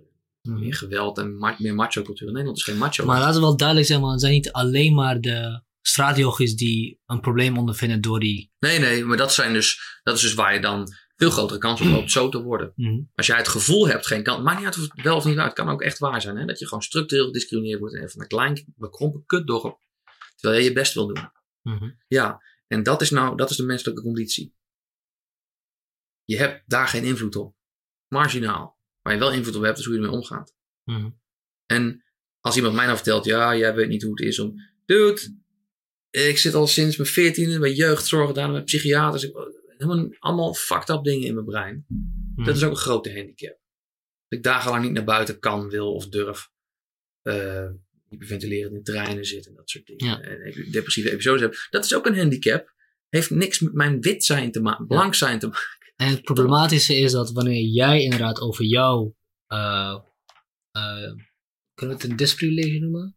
Een handicap in ieder geval. Een handicap, ja. Een handicap dat dat ge, heel snel geframed wordt als gezeur. Ja, stel je niet aan. Stel dat is sowieso je aan. Je bent tenminste geen Marokkaan. Ik ben liever, liever een Marokkaan dan een depressieve Nederlander. Depressie is dus, ik ben, ben niet per se klinisch depressief. Maar ik weet wel dat een klinische depressie zo ongeveer de ergste ziekte is die je kan hebben. Mm. Dat mensen die kanker hebben gehad en depressie zeggen, doe mij dan nog maar een keer kanker als het zou moeten. Ja. En dus dat is ook, dat is weer een heel ander, het, het, het, het stigma op mensen met depressie. Mensen met angsten. Waar ben je dan ja. bang voor? Ja, dat is het punt niet. Mensen met een gegeneraliseerde angststoornis, zoals ik, die hebben een angstsysteem dat helemaal op hol slaat opeens. En dat is dan bij de ene persoon pleinvrees, bij de andere angst voor liften. En bij mij is dat een hele fysieke stressreactie die opeens opkomt. Nou, het gevoel dat je mors doodgaat. Uh, dat is een hele specifieke handicap. Um, maar dat is niet gekoppeld aan mijn, aan mijn identiteitsgroep. En dus kan ik er geen beroep op doen in een gesprek met iemand. Eigenlijk kan ik nergens een beroep op doen in een gesprek met iemand die mij toch al ziet als de witte man. Boze witte man. Boze witte man. Ja. Dat vind ik dan een hele grappige naam. Ik vind boze blanke man leuk, want het allitereert een beetje. Ja. En ehm, ik denk dat dat echt... Want ik merk dus ook dat ik een voorschot ga nemen op wat een Surinaamse mevrouw in de bus denkt over mij. Wat bedoel je nog een keer? Nou, ik, wat jij zei dus, als je ging werven, hè, dat, Mm. dat je dan al ervan uitging dat mensen racistisch zou goed kunnen. Hè? Er is een reden waarom je dat denkt. dat, ik denk niet dat het niet onwaar is, Nee. inderdaad. Maar het is Eh. gewoon vreemd dat ik dat van tevoren al denk. Maar het is logisch gezien het maatschappelijk klimaat, social media en behoefte aan sensatie hierover. Mhm. Eh, maar wat bedoelde ik nou? Oh, dat in ik- een bus- Ja, ik zit in een bus en ik merkte dat ik dacht, oh, die mevrouw denkt natuurlijk dat ik een van een racistische klootzak ben. En hoe zou ik haar nou kunnen laten weten dat dat niet zo is? En dat ik het prima vind, ik ken haar niet. Mhm. Ik bedoel, wat dat betreft, denk ik dat de meeste mensen Martin Luther Kingianen zijn. Ik vind dat je mensen moet beoordelen op basis van hun karakter. Maar dat is iets heel anders eh, dan wanneer je moet schiften tussen 80 sollicitatieformulieren die allemaal identiek zijn. Want die mensen hebben alleen maar HAVO en een paar jaar HBO gedaan. Dus die hebben vaak niks aparts wat ze nog kunnen laten zien. Zeker niet bij een stageformulier, want je hebt nog geen ervaring. Mhm. Ehm, en daarom ben ik dus ook van mening dat zodra je sollicitatieformulier aan het versturen bent, je al te laat bent. Zo'n zo'n praktisch punt, Ja, inderdaad, maar het is misschien wel een goede tip. Het gaat, nou, dus het, het gaat om, om individuele oplossingen. En daarom was ik ook Ja. zo gecharmeerd van Peterson en zijn, zijn levensfilosofie. Neem verantwoordelijkheid voor die 2% van je leven waar jij verantwoordelijk voor bent en waar je invloed op kan hebben. De rest kun je geen invloed op hebben. Dan kun je over gaan janken, in bed blijven liggen. moet je ook zeker doen om te merken dat dat niet werkt. Maar uiteindelijk is dat niet de oplossing. De oplossing is een individuele oplossing. Wat kan ik doen? En daarom is het clean your room. Dat is jouw domein. Daar kun je beginnen. En je kamer opruimen, wat ik nooit doe, is ook een spirituele, geestelijke exercitie. Je voelt je daarna beter. Wat dat betreft is inderdaad, Peterson is heel, eh, wat hij heel goed doet en wat hij heel goed, eh, wat ook hem eigenlijk wel de kern van zijn boodschap is. Het politiek is eigenlijk voor hem niet zo heel belangrijk. Zegt hij ook altijd. Hij wordt er steeds op gekald, maar Ja. dat is eigenlijk niet zijn punt. Zijn punt is om de individu weerbaar te maken voor de, voor de chaos die de draak is van bestaan. Zoiets zegt. Nou, ja, de chaos, je hebt een, de chaosdraak is een, een manifestatie van, van een archetypische notie van chaos. Maar hij zegt, de menselijke conditie is er een van chaos, van entropie. Als je dingen aan, je weet entropie? Mhm. Ja, dus als je Maar systemen... kun je het wel even uitleggen. systemen aan zichzelf overlaat, dan, dan vallen ze uit elkaar. Dus je moet Mhm. constant maintainen. Je moet constant, dat is waarom je je kamer moet opruimen. Hè? Ruim het maar eens een jaar niet op. Ik heb het wel eens gedaan. En toen wilde een vriend van mij een film opnemen op mijn kamer over de hel. Oh. Was hij opgekomen vanwege mijn kamer. Overal lege drankflessen, vol geurineerde wijnflessen. Omdat ik te lui was om van mijn matras af te gaan. Ik, dat was een junkie hole. En daar, daar word je niet gelukkiger van. Ehm, hoe kwam ik hier nou op? Eh, Jordan, ja, ja, Peterson. Nou, dus ehm, eh, neem een, ehm, waar hij het over heeft. De menselijke conditie is er een van, van, van chaos en desoriëntatie. Je en van Leiden. nou, lijden, ja, maar wie, hoe, wie kan dat ontkennen? Dat de baseline zinloos lijden is van het leven. Want als je niks doet, dan loopt de, valt de boel uit elkaar. Als je wil Mhm. weten hoe je leven eruit ziet als het de absolute hel is, kom er maar drie jaar niet uit bed. Vraag een WW-uitkering aan. Eet af en toe mag maaltijd. Nou, dan zit je in de hel. En de weg naar leren omgaan of naar de weg naar goed te kunnen leven is niet om dat lijden zo ver mogelijk weg te zetten of te verstoppen of te proberen weg te laten. Mhm. Maar het is om het individu weerbaar te maken om zich tot het lijden te kunnen begeven, eh, om zich tot dat lijden te kunnen eh, Verhoud. verhouden Betekenis geven. en betekenis Dat kunnen geven. Je moet betekenis geven aan. Ik moet een manier vinden om betekenis te geven aan het leed dat mij is aangedaan door het universum. Mhm. Niet door iemand. Hmm. Maar dat geldt voor. Maar dat geldt dus ook voor als je mo bent en geen stageplaats. Ik ga mijn eerste zoon ook gewoon mo doen. Gewoon voor Mozes. Maar gewoon om even een disadvantage te geven. Mo Jansen. Maar ehm, een individuele oplossing. Het, het is neem verantwoordelijkheid. En daarom zijn zoveel jonge mannen. En daar heb ik het ook vaker over gehad. Meisjes hebben al een leven dat complex genoeg is. Die worden op zo'n niet subtiele manier geconfronteerd met hun vruchtbaarheid. hè, Als rond de 13 of 14. Weet je wel, dat, wauw, dat het bloedt iedere maand. En je hebt, dat is nogal wat. Dan gaan kinderen in jouw buik kunnen groeien. Ik ga heel wel even naar de wc. Ik moet heel erg naar de Ja? wc. Moet ik gewoon doorlullen? Eh, je kan gewoon doorlullen. Ja, oké. Eh, wat, we ook, wat, wat we namelijk doen is. eh, Ga even pissen. we zetten gewoon een timestamp erop. Hmm. Dus van, yo, de komende vijf minuten gebeurt niet zo heel veel. Of tenzij jullie verder gaan praten. Je kan doorspoelen of je kan verder kijken. Maar Ja. je weet in ieder geval dat er niks kat is. Nee, is goed. Nee, wacht wel Ik kan wel even iets vertellen over dat Ja. artikel wat ik gevonden heb over die kinderen. Ja, doe maar. Ja, Doe maar. even je? Oh, de kaart. Ja. Ik, had, eh, ik heb het artikel nu wel weggeklikt. Een sperm donor. eh, Eh, wat ik zo snel kon vinden, wat ik ook wel even respect wilde blijven zeggen, was een artikel. En dit ding even af. Dat heel irritant. Eh, was een artikel over een dienst direct na de Eerste Wereldoorlog. Mhm. Die een vrouw had opgezet. En dat was dan een geheime dienst. Dat eh, mensen, eh, vrouwen, vrouwen die bijvoorbeeld weduwe zijn geworden of man- mannen hadden die terugkwamen van de oorlog. Ja. Die eh konden niet meer presteren, maar ze hadden nog wel een kinderwens. Er was er één vent, die was in ieder geval bekend volgens het artikel dan. Ja. Ik quote het alleen maar omdat ik dan... Ja. Ik zou niet weten of het waar is, maar in het artikel werd dus vermeld van... Er was één vent, die, die, die trok dan rond naar vrouwen toe, Mhm. die daarom hadden gevraagd om toch een kind bij ze te verwekken. Ja. En eh, er was iets van 400 of 500 men, eh, vrouwen afgegaan. Ja. Eh, Het was niet gespecificeerd zeg maar, waar dat dan was. Nee, want je wil ook evolutionair groot succes voor die man natuurlijk. Ja, ik kan het zeggen. Eh, ik- ik- ik- Maar er zijn inderdaad wel berichtgevingen over het feit dat jij vertelt. Niet, niet per se dat eh, soldaten. Dus dat vond ik niet hoor. Het nee, kan wel zijn dat het toch wel ergens staat. nee, het waren niet soldaten die dat deden. Het waren de mensen die overgebleven waren. Dan- ja, nou, dat was dus iemand inderdaad die overbleef. Eh, en die heeft het dus wel inderdaad gedaan, volgens een artikel. Dus het zou mij. eh, Ja, hoe, hoe wou je het anders... Klonk, het klonk absurd wat je zei, maar uh, google je even iets en dan kom je toch wel dicht in de buurt van wat je zegt. Dus het is inderdaad een hele grote. Hoe wou je het land opbouwen als je niet over tien jaar weer een beetje kinderen hebt die op het land kunnen helpen? Ja, klopt. Dat is ik ook. En, en, en dat is het, dat is het, het, het hele eieren eten hiermee. Ik bedoel, een baarmoeder is gewoon twintig scrotums waard. Een samenleving om te kunnen overleven heeft vruchtbare baarmoeders en sterke ruggen nodig. Dat is waarom we onze vrouwen niet eh, naar het front sturen. Als je al je vrouwen naar het front stuurt, wat- dan, dan, dan sterf je uit.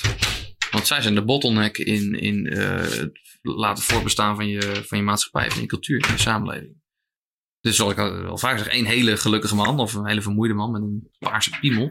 helemaal naar een reep is getrokken. Die kan, langs, die kan al die dorpen langs gaan eh, en, en, en, en, en die, die dienst verlenen. Of hij ervan genoten heeft, weet ik niet.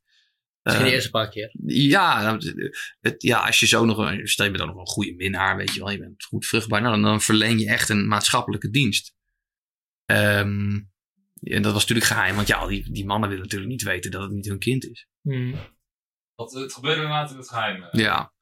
Nou ja, het publiek geheim, we weten het nu waarschijnlijk. En waar gebeurde dit allemaal? Eh, ik zal het artikel eventjes eh, opzoeken weer, want ik had het weggeklikt Oh, als de eikel die ik ben. Maar ik zal hem ook vermelden in de descriptie en zo, zodat mensen het ook zelf kunnen lezen. Want ik heb, we hebben het net over gehad, Ja. maar de details ontbreken, Ja. want ik Ja. moet hem even terugvinden. ja. Die documentaire is ook wel goed om even erin te doen. Ja, Ja, maar heb ik- Daar heb ik wel heel veel van die wijsheden heb ik gewoon onkritisch over. Nee, ik heb wel even vaak hun bronnen weer bekeken en zo. Maar er zitten ook ge- geen kleine jongens, hè.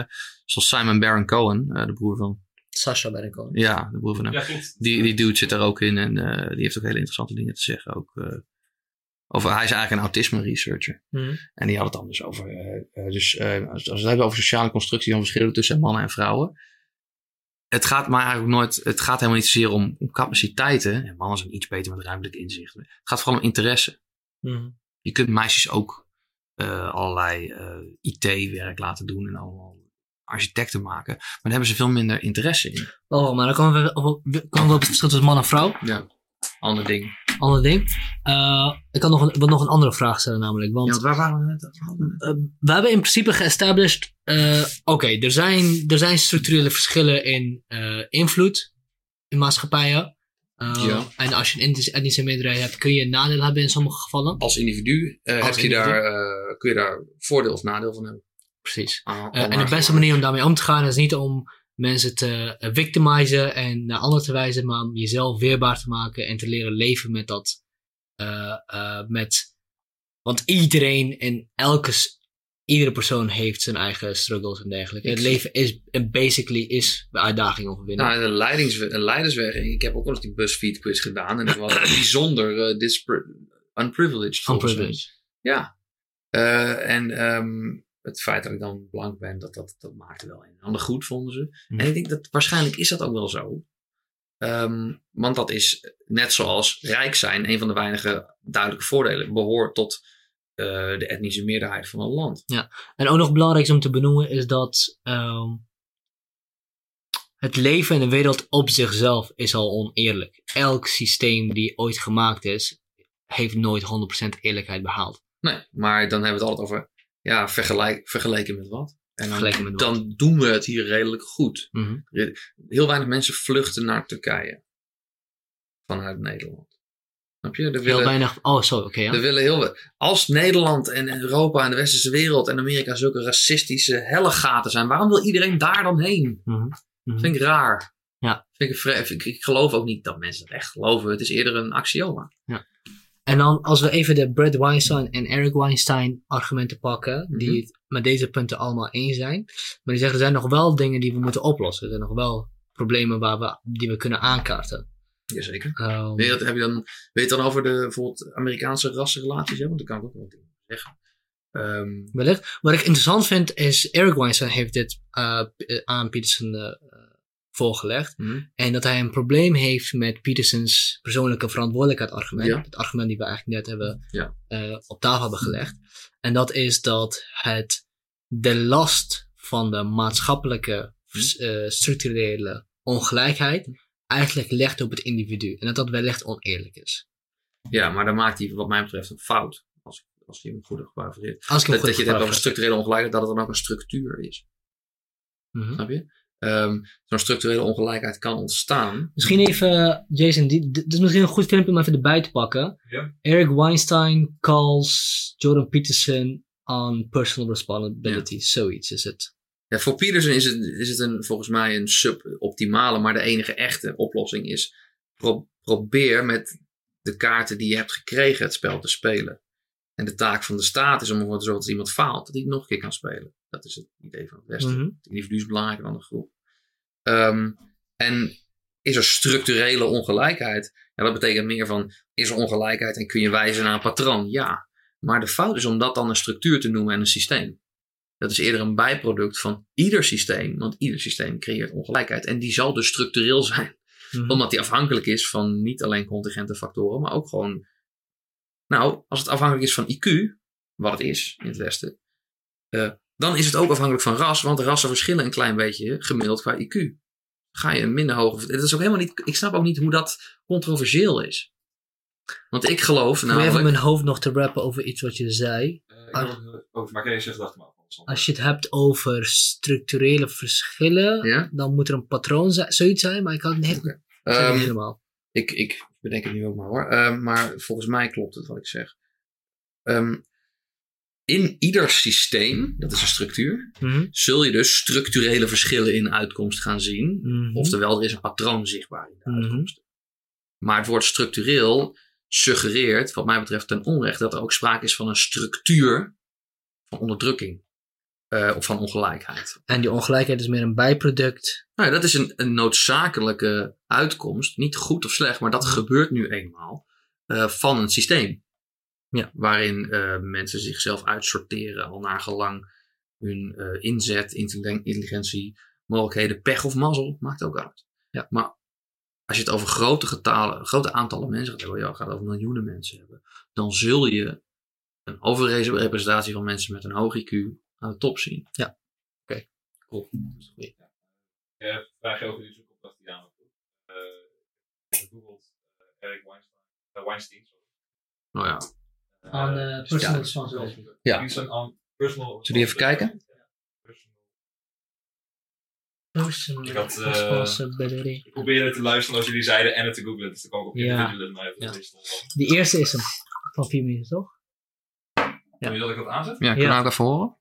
Eh, ik kan het wel even aanzetten. Moet je even de mic eh, de laag zetten. microfoon muten, dus Ja. moeten jullie niet over gaan praten gelijk. eh. Ja.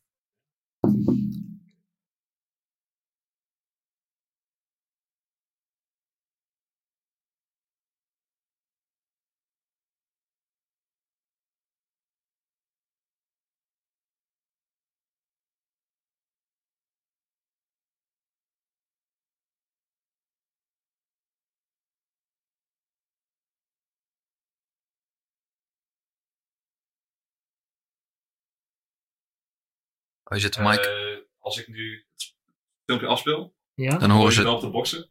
Maar jullie horen eh, het filmpje ook weer via de microfoon. Dus het krijgt, krijgt een echo. En dan moet je de input levels gewoon laag zetten, toch? Je doen dan? Of je voegt het filmpje gewoon in. Dat is Ja, makkelijk, toch?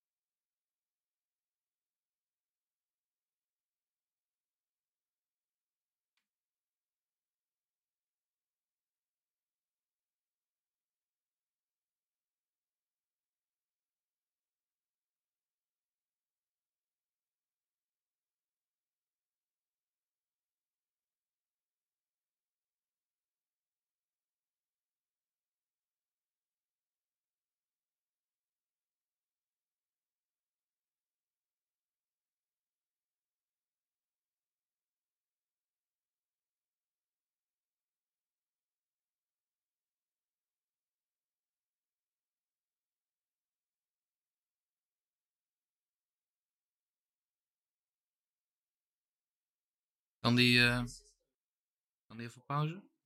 Hebben we genoeg over kunnen Oké, ik denk dus dat hij een goed punt maakt. We hebben een echootje. Dat hij een eh, goed punt maakt, eh, Weinstein. Maar dat Jordan. Weinstein. Een keer. Groot verschil. Ja, dat, dat Jordan een, eh, hem ook adequaat van repliek dient. Dat ze misschien niet helemaal hetzelfde bedoelen. Wat, wat, wat Eric lijkt te denken, is dat Jordan de persoonlijke verantwoordelijkheid voor het systeem bij het individu legt. Mhm. En Jordan zegt, in een, op een bepaalde manier is dat waar. Dus systemen corrumperen. En daar zijn dus mensen voor nodig die een persoonlijke verantwoordelijkheid nemen. Zoals die gast die dus die brief schreef. Mhm. Omdat hij denkt, dit deugt niet. Mhm. Dat is persoonlijke verantwoordelijkheid. Als je al in een systeem zit wat gecorrumpeerd is. Ja, dat is inderdaad waar ik op wilde opkomen, daar werd, maar daar werd hij on- onderbroken door Shapiro. Oké. En daar, daar gaan ze ook niet op verder. Nou, dat is het punt. Dan is de vraag, wat kan ik wel en niet doen? Als je met een klaagcomité komt, dan denk ik dat je de situatie verergert. Mhm. En maar dit is het klassieke links-rechts paradigma probleem, maar ook uitdaging. Rechts denkt in individuen, links denkt in structuren. Dus mensen aan rechts zijn bijna pathologisch niet in staat om in te zien dat mensen ook gewoon ingebed zijn in structuren waar ze nul invloed op hebben. Eh, dat het Kafka kan zijn. En mensen op links lijken niet in staat eh, te begrijpen dat mensen individueel verantwoordelijk zijn voor hun lot. En ze hebben allebei gelijk. Daarom heb je linkse en rechtse partijen en linkse en rechtse mensen nodig. En daarom zijn er ook ongeveer evenveel linkse als rechtse mensen. Heel veel te maken heeft met persoonlijk temperament. Ehm, zodra die elkaar gaan bestrijden, heb je een probleem. Ehm, En eh, pleit je nou dan nu voor een, zoals Peterson in principe zegt, een soort van eh, eh, oppositie van twee, twee manieren om naar de wereld te kijken? een constructieve Of een, oppositie. of, net, net zoals ja, een- ja, ja, precies. Een, een oppositie die, die noodzakelijk is. Een, een, een verschil tussen, die noodzakelijk is. Of moet er een soort van mengelmoes van beide komen die... Dat is wat we de hele tijd proberen uit te zoeken. Toch? We weten niet welke van de twee het is. En waarschijnlijk is het een mengelmoes van die allebei. Ehm, wat. Mensen klagen veel over polarisatie. Denk, ja, daar hebben meerdere partijen schuld aan. Ehm, het probleem daarmee is dat je met elkaar vecht in plaats van met elkaar praat. De ander ziet als in plaats van je opponent als je vijand, ga je niet naar hem luisteren. Als iemand denkt, oh, daar heb je die, eh, dat is die fascist en die racist en die seksist. Die gaat niet serieus naar mij lopen luisteren. Die heeft al ideeën in zijn of haar hoofd. Waarschijnlijk zijn hoofd. En blanke hoofdje, want het zijn altijd toch weer de magere white guys. Eh, die namens, die toch nog een soort van de redder proberen te spelen. Mhm. Ehm, dat heb ik ook wel eens gedacht. Dat die gasten die zeggen, ja, ik ben man en ik ben vet privileged. Dat een manier is om toch nog het gevoel te hebben dat ze ook daadwerkelijk nog een bink zijn. Maar Mhm. dan daar niet mee kunnen leven. Maar dat is een terzijde. Ehm, waarom je die beide perspectieven nodig hebt, omdat ze allebei nodig zijn. En je hebt geïnstitutionaliseerde disconformatie nodig. Net als een universiteit. Dat moet je even uitleggen. Oké. Disconformatie is niet conformeren. Dus dat is weerlegging. Geïnstitutionaliseerd is dat je daar een institutie, een structuur van maakt. Dus je hebt een structuur nodig op universiteiten en in de politiek van het met elkaar oneens zijn. Mhm. Ehm, maar op zo'n manier dat je wel begrijpt waarom je het met elkaar oneens bent. En dat ze kunnen die gasten van die Intellectual Dark Web kunnen dat redelijk goed, omdat die dus rustig blijven praten met elkaar. Dus eh Weinstein, Steen maakt een goed punt. Mensen hebben niet dezelfde kansen. En ik, inderdaad. Ze zullen nooit identieke kansen hebben, want ze zijn niet identiek. Maar je kan wel uit de wetgeving de ongelijkheid verwijderen.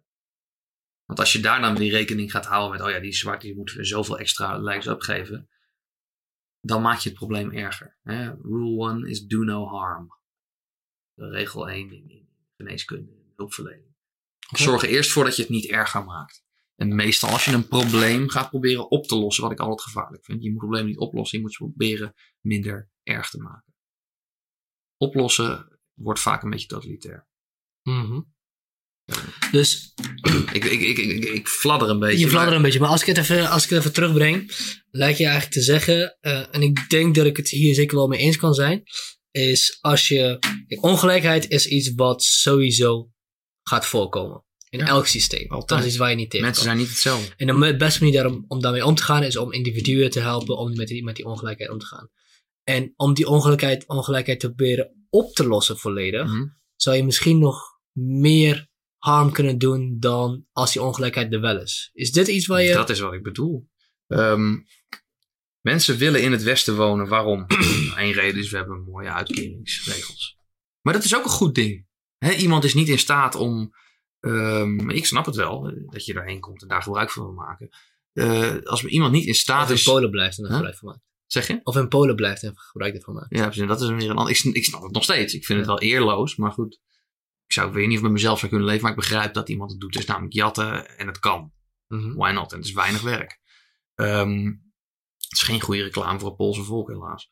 Ehm, dat dat typisch Pools is om te doen. Maar ehm, ehm, het is goed dat er zoiets is als een sociaal vangnet. Want mensen zitten in een systeem waarover ze niet volledig controle hebben. En het is goed, dat je- hoewel de D66 er toch alles aan doet om dat te verminderen, wat leuk is, aangezien zij de referendumpartij waren. Om een, om een check te zijn voor mensen, om persoonlijke verantwoordelijkheid te nemen als ze denken, dit deugt niet, hier moet ik iets van zeggen, ik moet een, een referendum eh, houden zodat die aandacht voor komt. Mhm. En dan ben ik ook voor referenda en ook voor bindende initiërende referenda. Daar heeft Thierry me wel van overtuigd dat dat een beter idee is. Ehm, maar dan nemen mensen persoonlijke verantwoordelijkheid voor misstanden in de structuur. Maar je moet heel goed oppassen dat als je niet eens je eigen leven op orde kan hebben, hoezo denk je dan dat je de hele structuur zomaar even kan verbeteren? Meestal maak je het erger. Wat niet zegt dat structuren per definitie goed zijn, maar het punt is, ze produceren per definitie, de facto, ipso ergo facto en al die andere termen die ik niet begrijp, ongelijke uitkomsten, want mensen zijn verschillend. Dus als je iedereen dezelfde optie geeft, dat is niet dezelfde kans. Want iemand met diabetes heeft echt wel moeilijker om naar school te gaan dan iemand die het niet heeft. Die heeft namelijk een handicap. Dus hebben ze dezelfde kans? Nee, ze hebben wel dezelfde optie. Moet je dan diegene met diabetes extra makkelijk maken? Nou, dat weet ik niet. Je kan hem wel een handreiking geven. Je laat niet aan zijn lot over. Maar als diegene dus minder succesvol eindigt in de race, zo moet je het leven niet zien, maar stel, we doen dat even het, voor het gemak, dan is dat niet omdat mensen met diabetes gediscrimineerd worden, maar omdat diegene een wat moeilijkere start heeft. En je kunt er heel veel aan doen om ervoor te zorgen dat dat, dat, dat niet al te veel invloed heeft op de uiteindelijke inkomst, door bijvoorbeeld ervoor te zorgen dat iedereen kan studeren. Goed idee. Zullen mensen alsnog verschillende cijfers halen? Ik haal kutcijfers in het eerste jaar. Ik was alleen maar bezig met bier drinken. Daarom was je kamer ook zo naar de klote. Eh, ja, nee, dat was later pas. Dat was na de Ah. relatie uitging. Maar ehm, toen werd het echt erg. Maar, ehm, en anderen, die, die werken heel hard. En, die komen dan een PhD-track. Maar wat ook een belangrijke manier is om erin te komen, is nooit iets FVD-erigs zeggen op de faculteit. En feministische praatjes eh bezig. En dat doe ik niet, want ik geloof daar niet in. En ik denk dat het een verkeerde manier is. En een manier is die mensen niet helpt om consensus te creëren of samen te leven. Dus daar wil ik dan iets over zeggen als ik iets hoor waarvan ik denk dit klopt niet en ik kan het bewijzen of ik kan het argumenteren. Maak jezelf niet per se populair mee. Mhm. Ehm, en je kan er een glas bier voor in je gezicht gegooid krijgen. Ja, want wat was dat eigenlijk? Ik had het, ik had het toen de tijd helemaal niet door. Ik had het pas Ja. later. Ja, ik weet ook niet hoe dat wijf heet. Ehm, Vertel ons even wat er gebeurd is. oh ja, we hadden opgetreden met de faculteitsband. De Mark Slors Experience, zo heet die niet. Het is niet de Mark Slors Experience. Ja, zo heet de band niet. Niet, niet de Mark Stores Experience, dat het even duidelijk is. En we, we hadden net lekker gespeeld. We hadden nog een toegiftje gedaan, Cocaine van J.J. Kill, de Clapton versie. Verneukten we half, want we hadden het niet afgemaakt. Maar het klonk leuk. Ja. Want we speelden dezelfde toonsoort. Oh, klaar. En ik, ha, lekker gespeeld. Het leukste van optreden is het spelen en dan klaar zijn. En, ah, lekker, fijn. En vaak komen mensen zeggen, hey, dat vond ik leuk. En ik, oh, fijn. Ik kan niet met complimenten omgaan, want dat kan niemand. Eh, en Gewoon toen- ja knikken, dankjewel. zeggen. ja, ik dankjewel. Weet je wel, het voelt altijd zo raar. Ja. Ja. Maar toen kwam er zo'n eh, zo'n chick naar me toe en die zei: Hey, ben jij Jesper Jansen? Ik dacht, ik dacht, misschien wil ze weten of we een keer gaan spelen of zo. Ik dacht, ja, ja, dat ben ik. En ze zei: Gooit een glas bier in mijn gezicht. En ik stond zo. En wat, zei ze nog iets daarna? Of- Nee, liep gewoon weer weg. Ze liep gewoon weg. En ik zei: Wat de fuck? Ik- Een beetje eh, verbaasd, eh, woedend ook wel. Mhm. Echt kankerwoedend. Ik zeg, godverdomme is dit? Dus eh, ik loop er naartoe en ik zeg, tegen haar, wat, wat denk je dat je mee bezig bent? Hij blijft gewoon de andere kant op kijken. Is aan zijn tafel gaan zitten bij de vriendje. Want het is een strong independent woman who don't need no man. Maar ze heeft wel haar vriendje nodig. Die zowel qua lichaamsgeur als qua baard als qua buikomvang zijn uiterste best doet om Karl Marx eh, te evenaren. Dat, eh, die vent. En die eh, ging dan de held spelen. Ik luister daar niet toe dat je zo tegen mijn vriendin praat. Ik zei, hey, Gap, volgens mij is zij een sterke onafhankelijke vrouw. En kan ze bier in het gezicht gooien? Nou, dan kan ze ook even mij te woord staan waarom ze dat deed. Zij bleef maar lachen. En, ehm, en ik, ik, ik, zei op vrij, vrij duidelijke, luide, ongenuanceerde toon wat ik van haar vond. En waar dit op sloeg. Wat een, wat een, dat is. Want het is een laffe actie, hè? Bier in het gezicht gooien. Want ik sta voor lul. Mijn kleren zijn vies. Als ik iemand heb, is dat een buitenproportionele reactie. Bij een vrouw. Als een vent was geweest, had hij hem gemapt. En daarom gooien mannen geen drankjes in elkaars gezicht. Want ze weten dat ze een hengst voor een bek krijgen. Maar ja, ik ga geen vrouwen slaan. Ja, het moet wel heel bom, bom maken natuurlijk. Maar daar heb ik een rem op. En toen uh, zei ze, ja, je bent een miserig mannetje en je verdient niet beter dan dit. En dacht ik, oké. Okay. Ze heeft niet uitgelegd waarom. Nou, de, nou, ik denk dat ik wel weet. Ik weet, ik weet niet hoe ze heet. Nou, dat, dat maakt ook niet zoveel uit. Nee, maar het maakt ook niet. Maar die, uh, ze, heeft, ze, is wel docent trouwens, filosofie. Ze is alumnus, alumna. Uh, en uh, toen uiteindelijk um, ging een vriend van haar ging ons tof doen. En ik was heel boos. Ik dacht, nou, ik ga hier geen geweld lopen gebruiken, want dan duiken mensen boven mij en dan ben ik ook een eikel. Want mm. ja. Maar ik was wel woedend, dus wat ik toen, dacht, toen deed, nadat ze dus niet eens zoiets had van sorry of zo. Uh, nou, nou, roggelde ik in het gezicht toen ik wegliep. Nou, ja. Ik dacht, hé, hey, wow. weet je, ik krijg een glas bier. Zij is een vrouw, dus ze verdient minder. Dan krijgt ja. ze een kleinere hoeveelheid vloeistof terug. Oké. Okay. Gelijke munt, maar wel, wel met een lang kloofje erin. Ja. Uh, dat gebeurde toen, dat kan dus wel gebeuren. En ik, ik weet wel waarom, want ze had een jaar geleden, had ik mijn eerste TPO-artikel, of dat was lang geleden, gepubliceerd over de loonkloof. Waarom ik denk dat die bestaat, en over het laatste plafond. En waarom ik denk dat het discours daar al helemaal niet klopt. Mhm. Mm -hmm. Titel was uh, waarom het terecht is dat mannen meer verdienen dan vrouwen. Dat leg ik dan ook uit. Een beetje een prikkelende titel, maar... En waarom was het terecht? Huh? Waarom was het terecht? We hebben hier aan het begin iets een kort over gepraat. Wat was terecht? Maar waarom oh, was het terecht dat mannen meer verdienen dan vrouwen? Um, nou, als je alle salarissen van alle mannen vergelijkt met alle salarissen van alle vrouwen tussen de 18 en de 65, dan zie je een verschil, ja. Want mannen werken minder vaak part-time, werken vrouwen andere sectoren. Mm -hmm. En ik heb daar geen probleem mee. En we hebben ook het bewijs, of het beste bewijs, de beste aanwijzing, dat dat een geval is van persoonlijke voorkeur. Omdat in landen waar ze dus het boel zo goed mogelijk hebben rechtgetrokken, zoals in Zweden en Noorwegen, vooral Noorwegen, uh, de verschillen maximaliseren. Mm -hmm. Zal ik even het artikel. Uh, ja. Van TPO? Ja, kan, ja, kan, uh, ja je, je, hebt de titel uh, gehoord. Post online. Jesper Jansen, dan vind je een artikel. En dat is dan de oudste. Uh, waarom het terecht is dat uh, mannen meer verdienen dan vrouwen. Denk dat is terecht. Dat is niet goed of slecht. Maar als je ander werk doet. Ik zou. Oké, kijk naar die loonkloof. Hè? En nou even niet flauw doen. En alle salarissen van alle mannen en die van alle vrouwen vergelijken. Nee. Zelfde baan, zelfde bedrijf, zelfde aantal dienstjaren, zelfde opleiding, zelfde cijfers cum laude of niet geslaagd, dezelfde jaren waar je voor tekent, zelfde woon-werkverkeer, hetzelfde aantal overuren. Natuurlijk is hetzelfde salaris. En die 2% die dan overblijft, dat is dan vaak het gevolg van functies waarin je kan onderhandelen voor je salaris. Nou zijn vrouwen meer dan mannen geneigd tot conflictvermijden. Mm -hmm. En onderhandelen voor een hoger salaris is een vorm van conflict. Maar mannen die heel conflictvermijdend zijn, verdienen ook minder dan vrouwen die totaal niet conflictvermijdend zijn. Dus het is niet zo heel ingewikkeld. Het is geen rocket science. Het is totaal logisch. Ik ben ook niet goed in onderhandelen. Ik ben niet per se uh, conflictvermijdend. Dus dat zou ik niet, zelf niet durven noemen. Maar ik ben daar een beetje huiverig voor. voor. Ik, wil eigenlijk meer, ik vind dat ik meer waard ben. Mijn vader gaf me dit voorbeeld. Die werkte in de psychiatrische, psychologische psychiatrische hulpverlening. Is geen vetpot. Als sociaal-psychiatrisch uh, verpleegkundige. En uh, een collega, toen werkte met RIAG geloof ik. Uh, en en, en uh, een vrouwelijke collega, die waren in hetzelfde jaar begonnen. En zo 10, 15 jaar later of zo het over hun salaris. En toen bleek dat zij ieder jaar braaf een schaal omhoog was gegaan. Maar dat hij eigenlijk al vanaf het begin bijna bovenin zat. Vond zij onrechtvaardig. Maar toen vroeg hij naar de sollicitatiegesprekken. Vroeg hij, wat zei jij? En zij had het gewoon getekend. Ja, is toch goed? Staat er toch? En hij zei bij zijn sollicitatiegesprek met pa. Nou, ik denk dat ik wel meer waard ben. En toen zei die man. Oké, laat maar zien. Gaan we gewoon doen. Dus hij staat wel onder meer druk om Mhm. hogere prestatie te leveren in niet eens een prestatiegericht vakgebied. Ik denk, hier heb je de uitleg, of hier heb je het grootste deel van de uitleg. Mensen onderhandelen verschillend. En ik vind vrouwen wat dat betreft heel slim, want geld maakt niet gelukkig. Armoede zeker niet. Maar als je genoeg geld hebt om gewoon je rekeningen te kunnen betalen en af en toe op vakantie te gaan, heb je niet meer nodig. En meer werk is meestal gewoon meer rugpijn, meer nekpijn, meer stress. Het is gewoon een betere balans.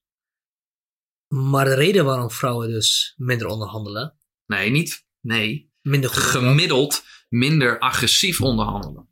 waarom ze dat is omdat ze aangeleerd krijgen van kinds af aan, Ja, doe rustig. ja dat, Eh, eh, en dat mannen daarop geprijsd worden op hun overwinnings. Wat is je bewijs daarvoor, Skills. voor die hypothese? Want een theorie is het niet. Het is nooit bewezen namelijk. Oké, er zijn geen statistieken voor. Of, of Hoe zijn, dit- hoe zijn dit- geen experimenten voor. Sociaal, eh, nou jawel, je hebt voldoende. Dus ik weet niet, ik leg het alleen voor. Je kunt dat dus eh, zien in die documentaire Jernavas. Dan komt er uh, Nisbet, geloof ik, Robert Nisbet. Een naam die al lip, twee P's of zo. Een naam die erop lijkt. Die komt, eh, die hebben dus, die hebben dus een, een eh, persoonlijkheidsassessment studie gedaan. Mhm. in een honderd landen of zo, omdat het online. Honderdduizenden eh, mensen uit alle strata van de samenleving. Dingen ingevuld. Gewoon over wat vind je interessant, waar ben je goed in, wat. En een soort en een persoonlijkheidstest. En dan blijkt dus dat het over de hele wereld de verschillen hetzelfde tussen man en vrouw hetzelfde zijn. Ze maximaliseren wat meer in Scandinavië, ze minimaliseren wat meer in China en India. Persoonlijkheid, temperamentsverschillen Ja. ook, hè? Dus persoonlijk temperament maximaliseert wanneer je alle omgevingsfactoren die dat een beetje kunnen sturen en vaak een rem zijn op je instinct en op je neigingen. eh, als je die wegneemt, maximaliseren die verschillen. Je zou kunnen zeggen dat daarom misschien Zweden ook het meest feministische migratiebeleid heeft. Omdat het rampant eh, maternal instinct is. Het is impulsieve eh, compassie. En, en pathologisch altruïsme. Wordt dat genoemd. Impulsieve compassie. Ze zijn zo zielig, kom binnen. We hebben, er is een kind verdronken, we hebben een foto. Dat arme ventje was verzopen. En gelijk moet het hele continent open. Dat is eerder een moederlijke reactie dan een vaderlijke reactie. Een matriarchale reactie. En die hadden ook voldoende invloed en draagvlak om dat te laten gebeuren. En was er een grote kans dat dat jongetje trouwens overboord is gegooid. Want er was sprake van dat heel veel christenen overboord werden gegooid. Die zaten tussen de vluchtelingen. Welke jongen? Je weet toch wel dat, ehm dat het. Oh, het nieuwsartikel, bedoel je? Ja. Oké, ja. eh, Ja. Ik wist even niet, ik wist even niet wat, die, wat je Nou, bedoelde. Als er geen algemeen kiesrecht was geweest, voor mannen en vrouwen, dan was er niet zo'n rash decision genomen door politici die goed voor de dag willen komen. Ja. Eh, en onder druk staan van, van belangengroepen. Dus dan was dat minder voor manipulatie vak, eh, vatbaar. Ik weet niet of het beter of slechter was. Maar dat is daar een gevolg van. Waarom denk je dat het, eh, het gesprek of het debat wat nu tussen links en rechts ge- gevoerd wordt, zo polariserend op dit moment is? Welk debat? Welk debat? Serieus. Waarom denk je dan dat eh, mensen zijn die het rechtvaardig vinden om jou bier in je gezicht te gooien, in plaats van met jou in gesprek te gaan? Het is gewoon een laf wijf. Dat denk ik eerder persoonlijk temperament. Oké, je hebt een, een soort vijandbeeld gecreëerd. Een soort, soort monster.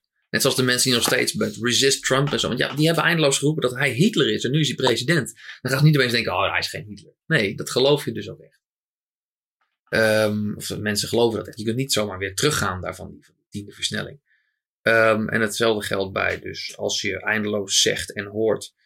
Forum voor Democratie is een fascistische partij. Het is een nieuwe Hitler. Moslims zijn de nieuwe Joden. Allemaal niet waar. Eh, want Joden werden gezien als de bevoorrechte klasse. Hè? Bevoorrechte minderheid die alles stuurde. En zo worden moslims niet gezien. Dus dat is een belangrijk verschil. Mensen die zeggen, wel, ze zijn nieuwe Joden, die denken niet goed na. Maar ehm, als je dat hele hoort. Ja, natuurlijk is iemand die dan openlijk zegt FVD te stemmen. En Thierry wel een beetje te kennen. Of zo.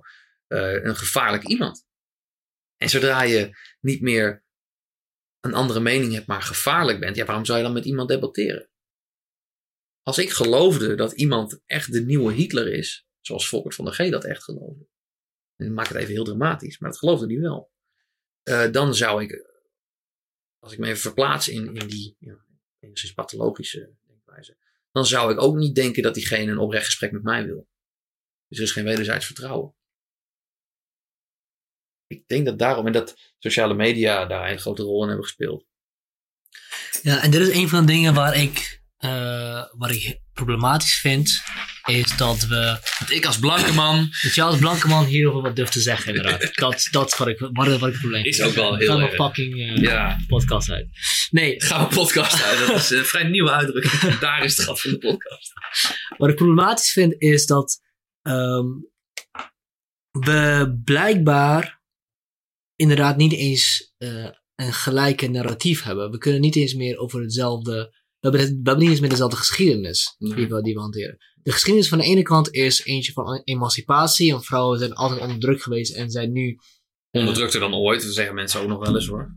verschild. Ja, maar in, Wat- in ieder geval de underdog. Zijn de underdogs en dergelijke. Eh, en de andere geschiedenis is een andere geschiedenis. Dus Nou, die, die, die, die andere geschiedenis, dus waar ik het over heb, ja, de echte, die heeft weinig maatschappelijk draagvlak. Vraag eh, 10 mensen, 20 mensen op straat, werden vrouwen vroeger onderdrukt? Zegt, niemand zegt nee.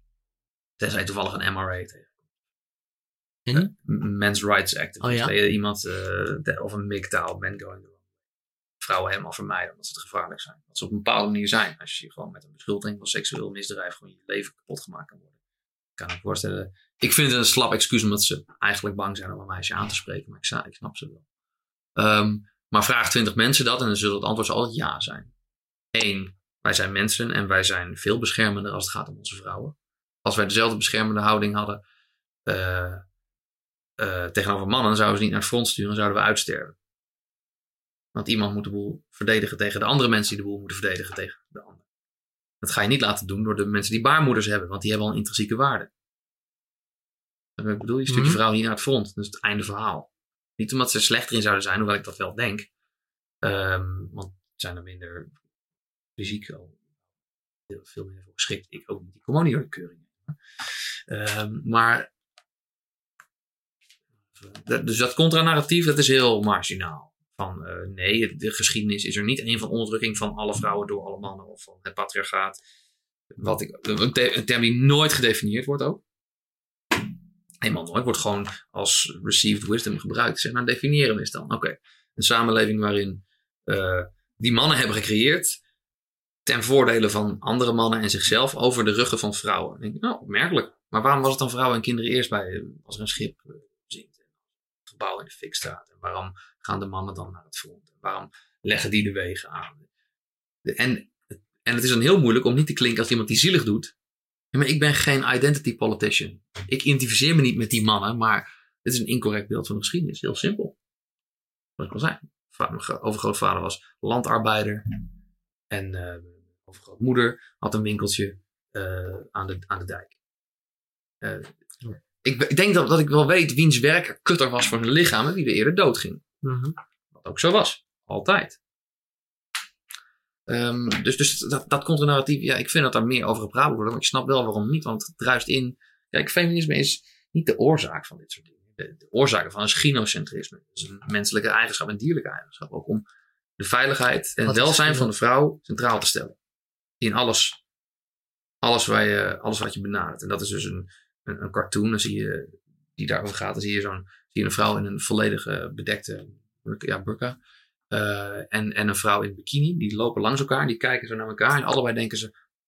Och, dat seksistische patriarchaat. Ja, ja. Eh, want zij laten hun vrouwen kleden ze, kleden ze aan als hoeren en als seksobjecten. En zij laten ze in vuilniszak lopen. Maar all roads lead to misogyny. Je? Het komt altijd daarop uit. En zo zitten wij in elkaar. En dan moet je proberen om niet met je compassie of in je baarmoeder te denken. Of niet met het gedeelte van je brein dat de vrouwen en kinderen wil beschermen. Denk ik maar even rustig een analyse te maken van hoeveel oorlogsdoden vallen er. Wie zijn er vaker slachtoffer van seksueel misbruik? Maar waarom? Door andere mannen. Dat gebeurt ook, ja. Het gaat meer om. En dat is ook weer een ding. Ja, wat maakt het nou uit? Het ging toch om individuen? Hmm. dus als, als al het seksueel misbruik tegen vrouwen door andere vrouwen gedaan werd, zou het dan niet uitmaken? Geloof ik niks van. Het is hier een kop-out om het er niet over te hebben, maar gevangenissen. Als je het hebben over rape culture, ga je naar een gevangenis. Of ga je naar Afghanistan, hè, waar die, die theejongetjes, iedereen die, die, die vliegeraar heeft gelezen, weet dit.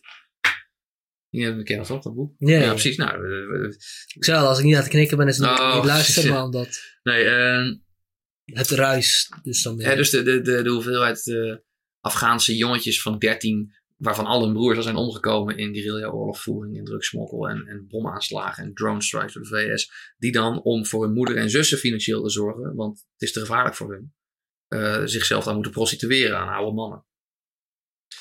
Niet echt een patriarchaat, hè? Eh, any patriarchy worth its salt zou mannen ook daadwerkelijk een voordeel geven. In plaats van zich, omdat ze het gevaar lopen en verantwoordelijk zijn voor wat hun gezin doet, dan misschien hoofd van de huishouding mogen noemen 150 jaar geleden. Ja. Dat is een schrale troost. Waar ik ook echt benieuwd naar ben is... ehm, Ik heb geen coherent verhaal.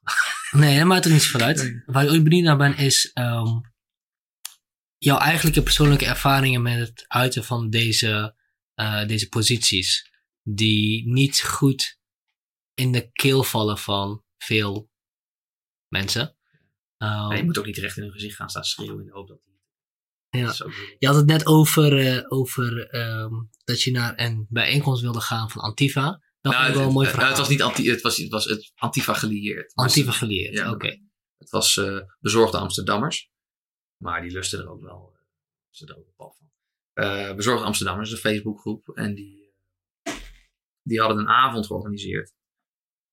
En het was dan Forum voor Democratie. Wat is het en hoe bestrijden we het? En eigenlijk wilde ik daarheen. Eh, om eens te kijken wat zij dan denken dat ik ook denk. Als, als lid van Forum. Ehm, en ik was wel ik was oprecht benieuwd. Zou ik nog een nieuw argument horen? Of zou ik alleen maar talking points horen? Of zouden zij mij laten zien dat ik me eigenlijk heb laten flessen door een, gewoon een, charismatische fascist? Zou kunnen. Je moet de mogelijkheid open houden.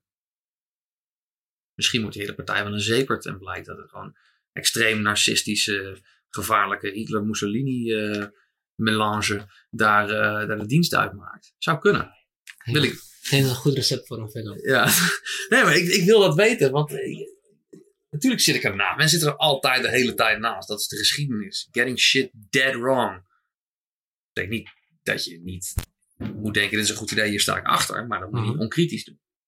Ehm, dus ik wilde er eigenlijk heen om te luisteren. Maar ik dacht, ik moet hem wel een beetje links vermommen. Ik kan niet in een overhemd met bretels komen, dan herkennen ze me. Ehm, dat, is, dat is niet per se ehm borstroffelerij. Iedereen kent mij, maar ik bedoel... je staat staan- ergens op een lijst, toch? Ja, ik ben wel geflagd inderdaad door, eh, door, door Kafka. En, en Eh, wat is Kafka precies? Ja, dat is een antifa-organisatie. Het is gewoon extreem links, die houden dat soort dingen bij. Ja. Foute figuren. En je bent daar ge, geflagd omdat je een... Eh, artikelen schrijven TPO en eh, ik stond ook op de Racist Wall of Shame. Hm. Omdat ik, eh, omdat iemand ging klagen over het woord neger en dat vond hij heel erg. Ik zei hier, neger, neger, neger, neger. Nou blij. Of eh, die, die, die was aan het discussiëren op Facebook wat niet kan. Wel leuk is. En, en toen eh, bleef maar eromheen lullen. Ik zei, oké, die vieze vuile negers zijn minder waardig en moeten oprotten uit mijn blanke Nederland. Is, ben je nu tevreden? Is dit wat je denkt dat ik denk? Eh, en dat screenshot, ja, werd gepakt. Racist Wall of Shame. En dan dacht ik, nou, dat is een dubieuze eer. Gemeend genoegen, maar ze bewijzen, het bewijst wel mijn punt. Gesprek doet er niet toe. Wat je zegt doet er niet toe. Context doet er niet toe. Alleen maar iemand kunnen neerzetten als. En in de Gestapo-bak van eh, gecorrumpeerde personen gooien. Ja, maar je bent er niet heen gegaan. Nee, ik ben er daar niet heen gegaan. Dat is in Amsterdam. En de mensen met wie ik zou gaan konden allemaal niet. En drie uur reizen. En er waren maar 190 mensen geïnteresseerd. Dus dan komt er. En voor hetzelfde geld herkennen ze me en laten ze me niet binnen. Want dat was ook heel typisch. Want ik had al gezien dat er mensen van Forum waren. Dan een bericht gestuurd. Hey, we willen ook graag komen. We zijn van Forum. We zijn benieuwd wat jullie van ons vinden. Misschien kunnen we vragen beantwoorden. Ze zei, ja, dat was het bericht echt. Dat heb ik op Facebook wel zien. Het bericht was ook echt, ja, jullie zijn een seksistische, nationalistische, fascistische, racistische, eh islamofobe partij. Dus flikker lekker een Ik op. heb een artikel eh, gevonden eh, waarin dat dus ook beschreven wordt. Dat, eh, ja, De dagelijkse standaard. ja, wel vandaag. Ja, oh ja, dat wordt bezorgd in Amsterdam. Ja, dat moet je ook niet altijd serieus nemen hoor, dat Nee, nee, nee, maar er zitten foto's bij van gesprekken. Oh eh, ja. Ja, oh ja, dan moet je even kijken of je Zal ik die... even aanklikken? Ja, ja, ik ben Ja. even... Kun je hem voorlezen? Eh, De reactie van die... eh, De reactie? ja. Even kijken. De Ik zal even voorlezen wat hij even, Ja. Eh, hallo, ik ben erg geïnteresseerd in jullie evenement over FVD. En ik zou ook graag aanwezig zijn. Ik ben zelf lid van FVD en ben erg benieuwd naar jullie inzichten over de partij. Toch begrijp ik dat je dit wellicht kan leiden. Huh?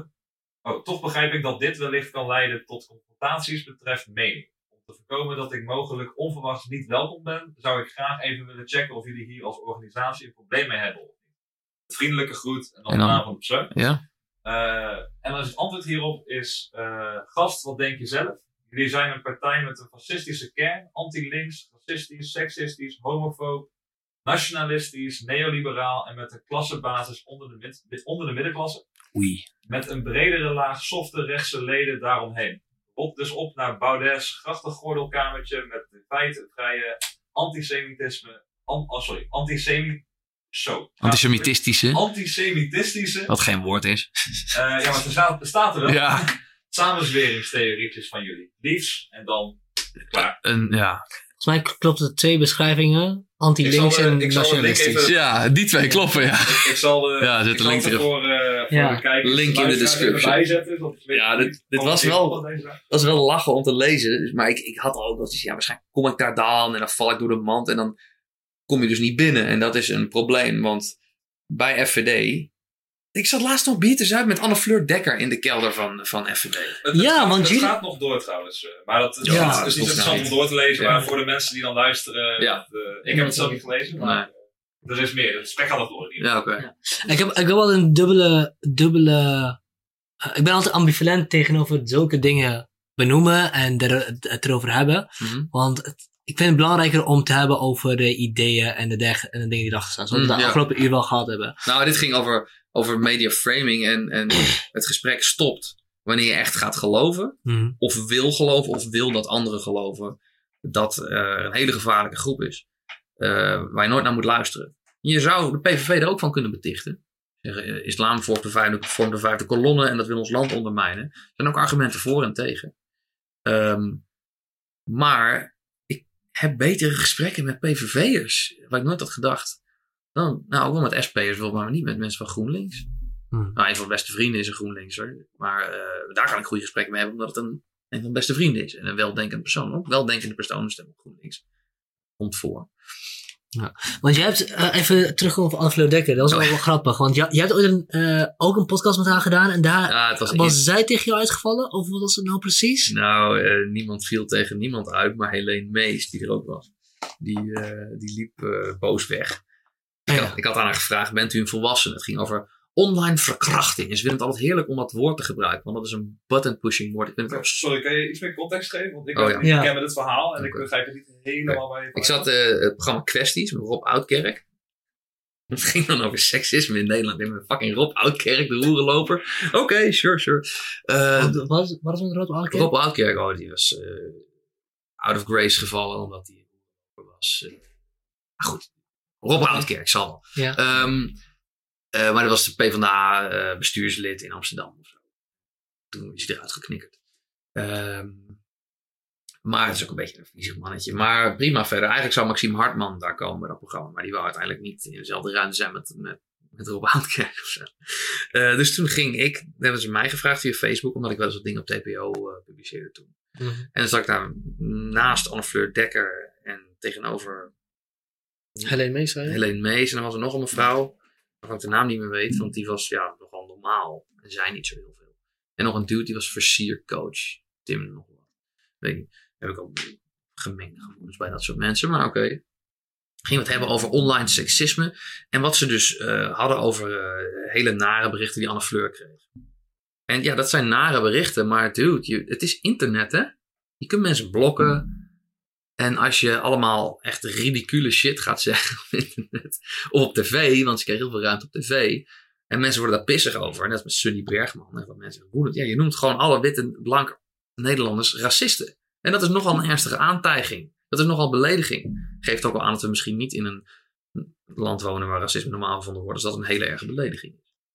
Dat is een eerder terzijde. Maar um, zat het en noemen ze, dat, noemen ze dat online verkrachting. En dat woord vond zij heerlijk om uit te spreken. Want de cortexjes knijpen dicht als je dat soort woorden zegt. Mensen denken minder helder. Want het gaat over een van de walgelijkste dingen die iemand kan aandoen. Um, dus ik vind het woord ook niet zo fijn. Maar um, wat, wat, er, wat er toen gebeurde is, ik zei nou, ik zou die term online verkrachting, uh, je bent nou concept inflatie aan het doen, zoiets zei. En moest ik het uitleggen van Oudkerk. Ja, je bent gewoon iets wat daadwerkelijk een walgelijk misdrijf is. Aan het vergelijken met nare, hele echt kutberichten. Maar berichten op internet krijgen. En dreigementen. Nou, als we één ding weet over internetdreigement is wel dat als iemand jou iets wil aandoen, dat het niet gaat aankondigen op Facebook. Desalniettemin, heel vervelend. Maar om dat te vergelijken, om daar dat concept zo uit te rekken en dat online verkrachting noem ik. zei, nou, volgens mij online verkrachting, dat Zweedse meisje, dat de twee Irakezen en een Afghaan werd gegroepsverkracht, die dat livestreamde op Facebook. Dat vind ik even van een ander kaliber. En, eh, en toen ging Helene Mees, die had het over, over die zat ook de hele tijd op de telefoon te kutten trouwens, die ook mee. En die zat te, op te mekkeren over, eh, over online eh, harassment en zo. Terwijl zij zelf veroordeeld is voor stalking. Daar mochten we het niet over hebben tijdens die uh, uitzending. Ehm, en, en, en ik vroeg haar, bent u een volwassene? En aan- in relatie tot wat vroeg je dat aan haar? Over haar, hoe erg het is eh, om, om online verkracht te worden. Omdat mensen dus walgelijke dingen over je zeggen. Om Mhm. het woord even lekker gebruiken. Eh maar toen vroeg ik, bent u een volwassene? Waar is schelden doet geen pijn gebleven? Dat was een beetje het idee. Van, hé, hey, dit is niet fraai, maar stel je verdomme niet zo aan. Dit- En daar reageerde ze niet op. Ik zeg, nou, interessant. Niet heel volwassen, dus vrij kinderachtig om niet te reageren. En uiteindelijk halverwege het gesprek of zo, terwijl ik dus wat stats aan het zeggen was en was het argumenteren, liep zij weg. Ik niet eens door. En toen zei ik op, stop. Hè, dus iets wat nooit is gebeurd hier. Iemand is weggelopen. Dan ging Helene Mees mij daarna later een crybaby noemen. Terwijl zij tijdens het gesprek stampvoetend wegliep. Wat ik heel bijzonder vond. Mhm. En, en mij slammen in de krant. En ik vond het hilarisch. Ehm, ik had van, ah, de debatten moet je niet willen winnen, maar dit is wel gewonnen. In de pocket. Eh, en Anne Fleur, die noemde ik op een gegeven moment lieverd, zei ik tegen haar. En, ah, echt niet kunnen. En ik dacht, dude, als je lieverd al beledigend vindt, wat- hoe slecht ben jij opgevoed? Maar later, en, later had ze dus een relatie met, eh, volgens mij steeds met Paul van der Bas van de Dagelijkse Standaard Mhm. was die. die Forum, Joods, rechts, of eh, blijkbaar ook Joods, eh Zionistisch ook wel. En, en die is dus, die is nou vaak ook gewoon aanwezig bij dat soort, bij Forum Ja, evenementen. want ze is redelijk van haar. Nou, ze werd uitgekost door links, Ja. ze überhaupt omging. En het, het hele hilarische ding was, iedereen zei, ja, dat soort linkse meisjes krijgen altijd een rechtsvriendje. Ja, oh, durf je dat te zeggen, seksist, mansplainen. En ja, het gebeurt. Tuurlijk gebeurt het. Ik zei het al van tevoren, dit gaat net zo worden als Lacey Green en Chris Reagan, twee YouTubers. Lacey Green was super feministisch, Chris Reagan niet. En die, dat werd een soort romans tussen die twee, die vond ik echt leuk. Nou, Lacey Green, de feminist, al haar vriendinnen en alle mensen aan links, die haten er nu. En iedereen aan de kant van Chris Reagan, een beetje intellectual dark web-achtig. Kom erbij, gezellig. Andersom gaat niet zo. Want je moet moreel puur en zuiver zijn om daarbij te mogen. Het is één grote slangenkuil. hè, Zo'n super linkse plek. Het is net als in de Sovjet-Unie. Je bent de hele tijd bezig met vechten om wie is er in, eh, in, doctrinair puur genoeg. Heb jij ooit een keer iets getypt waar je homo zei? Je ligt eruit. Je ligt eruit. En dat zie je wat minder bij Forum. Serieus, mensen zijn meer open voor gesprek. Kan over van alles gaan. Ehm, en als je, want, want je ziet al, iedereen kan komen bij zo'n bij, bij van een forumbijeenkomst. Maar er wordt wel een steen eruit gegooid. En er wa- was ook een mevrouw die bij de winterschool van Forum voor Democratie een, reportage kan maken. Was van Nederland of zo. Een krant, gewoon een krant. En helemaal amicaal doen wij ook aardig. En dan werd het een of andere zeikerige hitpiece. Dat wij Hoe graag wil je... Ze kunnen het gewoon niet laten. Hoe graag wil je nou mensen wegzetten als in plaats van uitzoeken hoe het zit? Dat is de vloek van print media. Daarom is de toekomst YouTube. En dat is ook waarom de EU dat aan banden probeert te leggen. Want vrije, vrije verkeer van informatie, dat kunnen we niet hebben natuurlijk. Misschien via de post. eh, Ik heb het totaal ander onderwerp. Ja, ja maar ik, ik, ik Maar- fladder. ADD. Daar kunnen we het ook over hebben. Ja. Dus de, eh, de EU wil YouTube aan banden leggen. Nou ja, niet, Of in, niet YouTube precies, maar niet in die woorden, maar in, in de praktijk. Het, ze noemen het copyright directive en link, en link tags. Dat soort dingen. is niet wat het is. Want grote mediabedrijven die nog steeds genoeg geld hebben, en die al lang bestaan, kunnen nog steeds betalen voor al het copyright. Maar als jij een meme wil maken, dan ben je dus een copyright aan het schenden opeens. En als je linkt naar iets in, in je bronvermelding, dan moet je daar ook weer toestemming voor krijgen voor betalen. Dus in praktijk is dat kleine, kleine YouTube, onafhankelijke YouTubers, commentatoren pundits, nieuwsbrengers. Ehm, die wordt het onmogelijk gemaakt om dat te doen. Want dat is een, die actoren waren op, op YouTube. Want heel veel mensen, zeker in de EU en zo, en, en hoog in de politiek, zijn babyboomers. Die, die dachten dat YouTube een ding was voor kattenfilmpjes. Die weten helemaal niet dat daar vier uur durende lezingen staan over geopolitiek. Jordan Peterson's twaalfdelige reeks over het, over het eerste boek van de Bijbel en de psychologische significantie daarvan. En allerlei andere perspectieven op, op nieuws. En op actualiteit en op religie, filosofie, alles. Ehm, en dat gooide een enorme, dat was een enorme sabotageactie eigenlijk in de verkiezingen in de VS en Brexit. Dat was zonder het internet, de, world, de, de Wild Wild Web, was dat niet gebeurd. En dat kunnen we natuurlijk niet hebben, want er ziet ook wel stabiliteit op allemaal. Dus dat moet toch allemaal ook aan banden worden gelegd. Ehm, Had, daar hadden ze gewoon geen rekening mee gehouden. Ik ben ervan overtuigd dat de EU gewoon een, een project is. Het is ooit bedacht door eh, Richard eh, Nicolaus von Coudenhove-Kalergi. Een eh, Duitse of een Oostenrijkse graaf.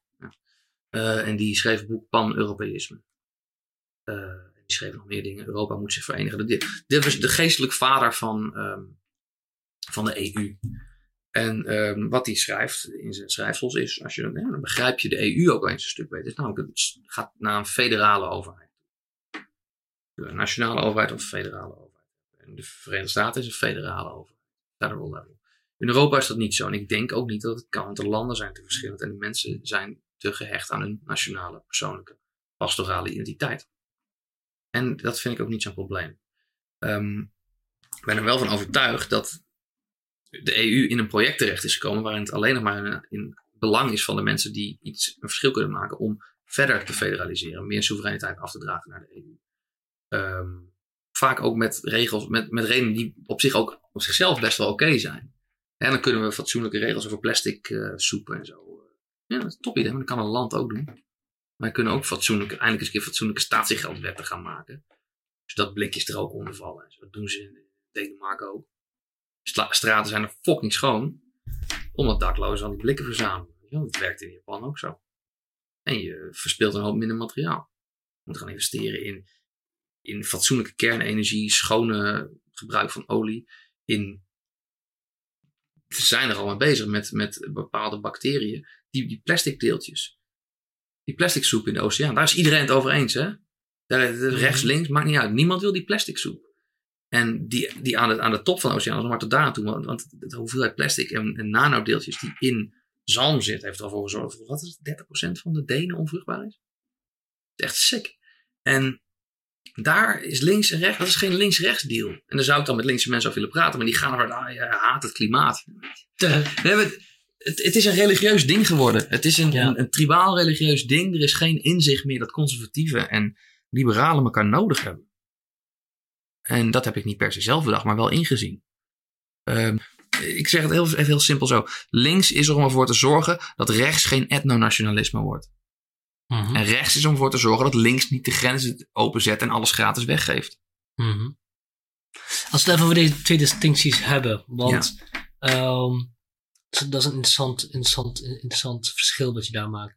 Ehm, ik, denk dat, ik denk dat we wel aan de linkerkant wel zien wat er aan het op, opstijgen is qua extreem links, antifa en dergelijke. Bestaat al wel al heel lang. Alleen Wordt nu echt. wordt nu mee, ja, mainstream. Nu, nu, vroeger zeiden mensen het altijd al. Nou ja, eigenlijk is Antifa net zo erg als de neonazi's. Ik denk, dat was een beetje volkswijsheid. Denk, Nou, ze zijn een stuk gevaarlijker. Want er zijn echt maar 100 neonazi's in Nederland. Ja, ik geloof niet eens dat ze er zijn. Ik schijn in de extreemrechtse wereld te zitten en ik ken er geen. Er zal vast wel drie ontslagen stukken doors in Sassenheim in de Bollenstreek of zo zijn. Die, eh, ik hebben nou nee, ik weet niet hoe ze daar praten. Maar misschien kun je, kun je, en daar had ik het vanmorgen met Jason ook al over. Eh, misschien kun je ons helpen met definiëren van wat fascisme is Mhm. en wat alt-right is, waar Ja. eigenlijk heel links tegen om- ik, ik stel die vraag om het volgende. Ja. Ehm, ik heb nou twee, drie mensen eh, waar ik vertel, al aan verteld heb wat ik wil gaan doen met deze Mhm. podcast. Dat ik verschillende soorten mensen wil spreken. En, Ga, je- ga je dan een, mic- dat je een microfoon gaat geven aan alt-right? Is dat de angst die ze hebben? en, er- en twee, drie mensen hebben gezegd, dus je gaat, dus je gaat mensen van alt-right een podium bieden. Ze zijn zo voorspelbaar. En ik dacht, maar ik dacht, ik heb niks, ik heb niks over alt-right gezegd. Ik heb het niet eens genoemd. Het is ook Huh? altijd hetzelfde. En Ze zijn zo saai. Met, maar met één iemand had ik zelfs een discussie die, Hij, hij, hij werd voor hem gelijk een discussie. Ja, ja, het werd voor hem gelijk discussie. Dus ik zei van, nou ja, wat ik wil doen is mensen die, die in de normale media wat te zeggen hebben, maar in de normale media vaak al meteen een label toegespitst krijgen of niet genoeg tijd hebben. Ja. Eh, ook mensen die bijvoorbeeld eh eh racist meteen genoemd worden. Dat ik eens de kans geven om eens te gaan praten en te kijken waar we het over hebben. En wat, wat, nou, wat ze nou precies bedoelen. En dat is gewoon te onderzoeken. Maar beschuldiging is veroordelen. Dus iemand racist noemen, Is racist zijn. heel simpel. En toen kreeg ik meteen de reactie inderdaad, dus je wilde ook mensen van altijd een podium bieden. ik dacht, ik was, ik was heel, ik, ik was super verrast, want ik zag het totaal Ja, niet Was je aankomen. verrast? Ik was heel erg, maar, Ja, maar het komt uit het niets, weet je wel. Je bent nog, eh, je loopt een paar jaar achter op mij. Dat is ik, ben, niet... ik ben niet blank, hè, dus ik kreeg. Eh, Jawel, je bent laatst Dus mijn reactie- Klopt, sorry. Dus ik kreeg, dus ik, mijn reactie was, eh, ja?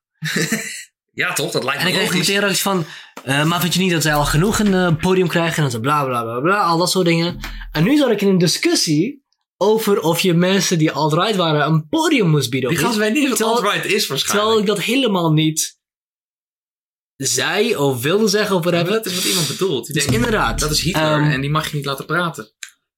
Antifa zien wij, of ik denk dat Antifa fascistische trek heeft. Zij zeggen nee, wij zijn niet fascistisch, wij zijn antifascistisch. Oké? Oké. Eh, wat, is, Sure. wat is fascisme?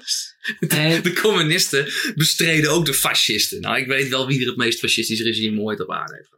Ehm, Nou, Noord-Korea. dus wat is, wat, wat is nou fascisme precies? En wat is de alt-right? En ehm, wat is de mythe en wat is de realiteit? Oké.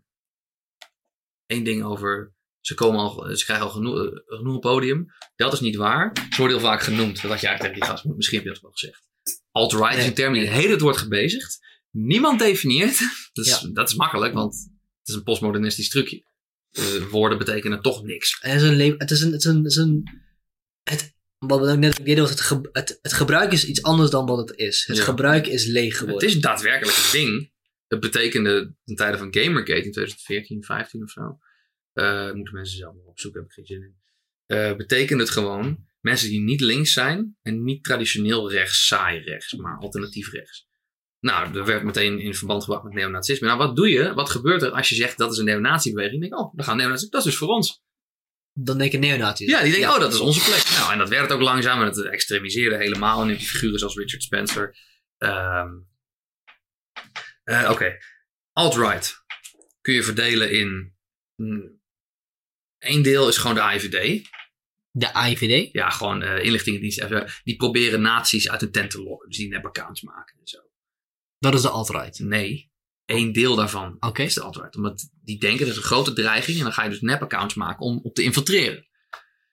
Maar het zou dus wel heel goed kunnen. Een groot deel daarvan is nep. Je hebt Stormfront bijvoorbeeld, die site. Dat is een nazi-site. Eh, dat zijn gewoon onvervalste nazi's. Die vinden Hitler een, een, goed iemand. Die, die kijken naar Hitler zoals moslims naar Mohammed kijken. Grote voorbeeld. Eh geloven ook in white genocide en dat dat afgewend moet worden. Blanke ras superieur is, dat soort dingen. Ehm, dat is wat alt-right nu is. Dat is wie dat zijn. Mensen die in dat soort shit geloven. Maar een deel daarvan zijn gewoon edgelords van 17. Die in plaats van dat ze posters van Che Guevara op hun muur hebben. eh, p- p- nazi-posters. Dat vind ik ook niet goed, hè? Maar Che Guevara is ook gewoon een massamoordenaar die persoonlijk mensen executeerde. Eh, dus dat zijn beide kanten gewoon edgelords die denken vet stoer te zijn. Groeien ze over drie jaar uit. Als een keer een meisje op een kamer komt. Fag. Nee, dus die groeien daar wel uit. Dan heb je nog een paar echte diehard racisten. Die geloven in een, dat er een etnostaat moet komen. Die mensen zijn zo irrelevant. En ze worden de hele tijd heel relevant gemaakt. Een soort boogeyman. Het is een soort uh, McCarthyism eigenlijk. Wow, Eh, wat, wat, wat McCarthyisme, dat waren de communistenjagers in de jaren 50. Krankzinnige politiestaatacties. The Red are coming. Dat, eh, zeg je? the Red are coming. En, en nu is, nu is het nu de, de bruinhemden komen eraan. Dat is de, de, de, de, de teneur. En, en, die werken samen met de Russen. En je hoort altijd de Russische, de Russische trollen. Dat is een motief in de media. hè? Want ik dacht de Koude Oorlog afgelopen was. Nou, blijkbaar is hij al honderd jaar bezig en nooit opgehouden. Ehm, en alt-right, het bestaat. Eh, er zitten echt debielen bij. En Jordan Peterson die zegt dus, nou ik krijg dus zo vaak berichten van mensen die zeggen, dankzij, dankzij u, dankzij uw werk, heb ik besloten om niet identitarian te zijn. Niet eh, identity politics te plegen, niet totalitaire denken te doen. Maar En niet een onderdeel te worden van de alt-right. precies, maar een individu te worden. En dat is een hele individuele verantwoordelijkheid voor jou. Ook voor je omgeving, maar vooral voor jou. Mhm. Eh, want je hebt niet invloed op alles. Heb, zorg dat je invloed uitoefent die je kan op dingen waar je redelijkerwijs kan verwachten dat je er ook iets mee kan verbeteren. Mensen van extreem links komen er minder vaak bij Peterson terecht. Hoewel ik wel mensen van links ken die zeggen: Ik ben een aantal vrienden verloren aan Jordan Peterson. Dan denk ik, ja, maar ik weet wel van wie de kant van de vriendschapsbreuk kwam. Eh, dus de alt-right is een, is een reële beweging, maar Dus ja, het, is, het Het is geen beweging, man. Het is, je had het Unite the Right ding in Amerika. Beetje foute types. Weet je, toen bij Charlottesville, dat was, eh, dan kun je Mhm. zeggen dat was alt-right. Mhm. Daar is toen die, die, die kankerlaaier met, met zijn auto, heeft die vrouw doodgereden. Heather Heyer. Eh, dat werd enorm gepolitiseerd. De Las Vegas shooting niet. Omdat de schutter geen rechtse affiliaties had. Mhm. De gast die... eh, Wat had hij dan wel? weinig. Links, hij had ook iets met islam. Onduidelijk. Helemaal niks over gehoord. Alle slachtoffers waren ook country, country western festivalgangers. Die waren allemaal blank. Dus dat is toch minder. Het een grootste schietpartij in de Amerikaanse geschiedenis. Hè? Niet, po- niet politiseren die handel. Ja, misschien iets tegen de NRA. Maar ehm, wat eh, en, eh, senator, nee, en, ja, gouverneur Scalise werd doodgeschoten door Hodgkinson, een Bernie Sanders supporter. Eén man schiet andere man dood. Versus enorme rally waar, eh, wat je kunt zeggen, alt-right en antifa clashen en het geweld komt en een man rijdt een andere vrouw dood. Dat ene domineert nog steeds het nieuws. Mhm. En het andere in Nederland niet eens van gehoord. Dat vind ik interessant. Dan is het voor mij is wel duidelijk waar de, waar de gevoelde urgentie eh, vandaan komt. We moeten oppassen voor, voor rechts, voor rechts, pas op voor rechts. Als je dat blijft doen, gaat links steeds meer denken: ja, we moeten echt oppassen voor de nieuwe fascisten. En wordt rechts alleen maar gesterkt, of de fascistische kant van rechts, daar waar ik het zo over zal hebben, alleen maar gesterkt in het idee dat iedereen tegen hen is. We worden steeds paranoïder. Wat opeens niet eens heel onterecht is, want ze hebben het er ook tijd over. Snap je wat ik bedoel? Mhm. Oké, nou fascisme. Fascisme kun je descriptief gebruiken, normatief en pejoratief. Meestal gebruik ik het pejoratief. Je noemt een fascist, dat is geen compliment en dat is ook geen neutrale beschrijving. Maar je hebt ook filosofen zoals Julius Evola en volgens mij ook René Guénon. Ik ken hun werk niet heel goed. Die zijn fascistisch. Ehm, fascisme gaat uiteindelijk over strikte hiërarchie. Een, een strikt gestratificeerde samenleving. Totalitair is het ook waar alles zijn plaats heeft en waar niks verandert. Het is vaak ook heel nationalistisch. Dat is fascisme, voor zover ik het begrijp. Vind ik het moeilijk om. Ik snap wel dat, dat je met een beetje creatief eh, mental pretzel eh voor een fascistische partij kan doen. Sure, maar ik denk dat het een stroopop is en dat de mensen die het zeggen het heel vanuit ook niet geloven. Ik praat er wel eens over. Mhm. Eh, mensen En dan kom ik nooit heel rechts over. Want ik ben ook niet heel rechts. En filosoof, daar hoor je eigenlijk een beetje boven te staan. Ehm, maar wat is er dan zo racistisch aan? Ja, Baudet wil dat Nederland eh, voornamelijk blank blijft. Ja, maar dat mag toch een Zimbabweaan ook vinden dat zijn land vooral zwart blijft. Ik denk dat wij dat helemaal niet zo mooi zouden vinden als dat hele land blank werd. Ik dat mensen dat heel racistisch zouden vinden. Koloniaal. Waarom mag je niet willen van... Kijk, het ding is, je kunt een cultuur van een land veranderen door het volk te veranderen. Mensen brengen namelijk hun eigen gebruiken met zich mee. En er is ook nog zoiets als sociale homeostase, dat er dus altijd voor zorgt dat een, een bepaalde groep, ik zou eerder zeggen verzameling, maar stel je bent een etnische minderheid, je hoort daarbij, dan heb je vaak meer op met mensen van die etnische minderheid, omdat je een minderheid bent en elkaar herkent. Dan zul je dus eerder geneigd zijn op te trekken met die mensen. Daarmee isoleer je ook een beetje van de bredere maatschappij. Dan maak je eigen, eigen positie en situatie ook wat minder goed. Ehm, vervolgens kun je daar dan de schuld van geven, of niet. Als je een beetje volwassen bent, doe je dat niet aan de boze buitenwereld. Ehm, maar dat zorgt er wel voor dat je meer tribalisme krijgt in een land. Heel veel mensen die er heel anders uitzien en hele andere ideeën op nahouden. eh, in een land hebt, dan, kun je, dan is het moeilijker om een goed functionerende democratie te hebben. Want mensen zijn het veel minder met elkaar eens over kernwaarden. En dat brengt me bij islam. Islam heeft andere kernwaarden dan christendom en jodendom. Het is een unieke religie in die zin dat het een volledig holistisch systeem is. Alles wat je moet weten staat in de Koran. Ehm, en in de Koran staat ook dat het voorbeeld van Mohammed gevolgd moet worden. Dus ook nog eens alles wat je moet weten staat ook nog in alle verschillende hadith. En in de Sira. Ehm, dat is een, dan is inductief redeneren heel moeilijk. Als je van zo'n vastgezet idee uitgaat. De Koran een boek wat is gecompileerd uit alle, ja, alle recitaties van Mohammed, eh, die opgeschreven zijn door Zaid, nou, die heette, zijn scribe, ehm, zijn verzameld door een van de eerste, een van de eerste vier rechtgeleide kaliefen. Ik geloof dat het Othman was, maar het kan een andere zijn. Die zei verzamel de Koranversen. Die heeft ze vervolgens geordend naar lengte van het vers. Dus dat is al niet meer het directe woord van God, hè? dat is geredigeerd. Mhm. Onleesbaar. Fucking onleesbaar. Als je het weer chronologisch legt, wat kan, komt er wel een wat duidelijker verhaal uit. Maar dan blijkt dat al die openbaringen altijd heel goed uitkwamen op het moment als je de biografie van de profeet Mohammed ernaast legt. En de hadith, wat hij allemaal gezegd heeft gedaan. Nou, we zeggen het een heel belangrijk ander punt. Abrogatie. Jij weet wat abrogatie is, hè? Nee. Nee? Nee. Oké. Eh, dat is, Mohammed spreekt zichzelf eigenlijk altijd tegen. Je hebt twee Mohammeds. Mhm. Mohammed van Medina en van Mekka. Toen hij wegging, toen gevraagd werd te vertrekken uit Mekka of verdreven, ging hij naar Medina. Ehm, eh, in Mekka eh preachte hij een redelijk eh, open religie, tolerante religie, eentje naast allemaal. Eh, hij was ook een dichter en een verhalenverteller en waarschijnlijk epileptisch, maar dat weten we niet zeker. Was in ieder geval analfabeet. I- raar idee dat God nou juist hem kiest om een maand te gaan mediteren in een grot. Ja, als ik een maand ga mediteren in een grot, ga ik ook hallucineren. Zeker als ik ook prone ben to epilepsy. Ander verhaal.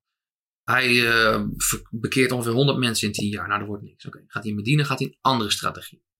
Een hele intolerante strategie, een militaire strategie. Hij wordt politicus.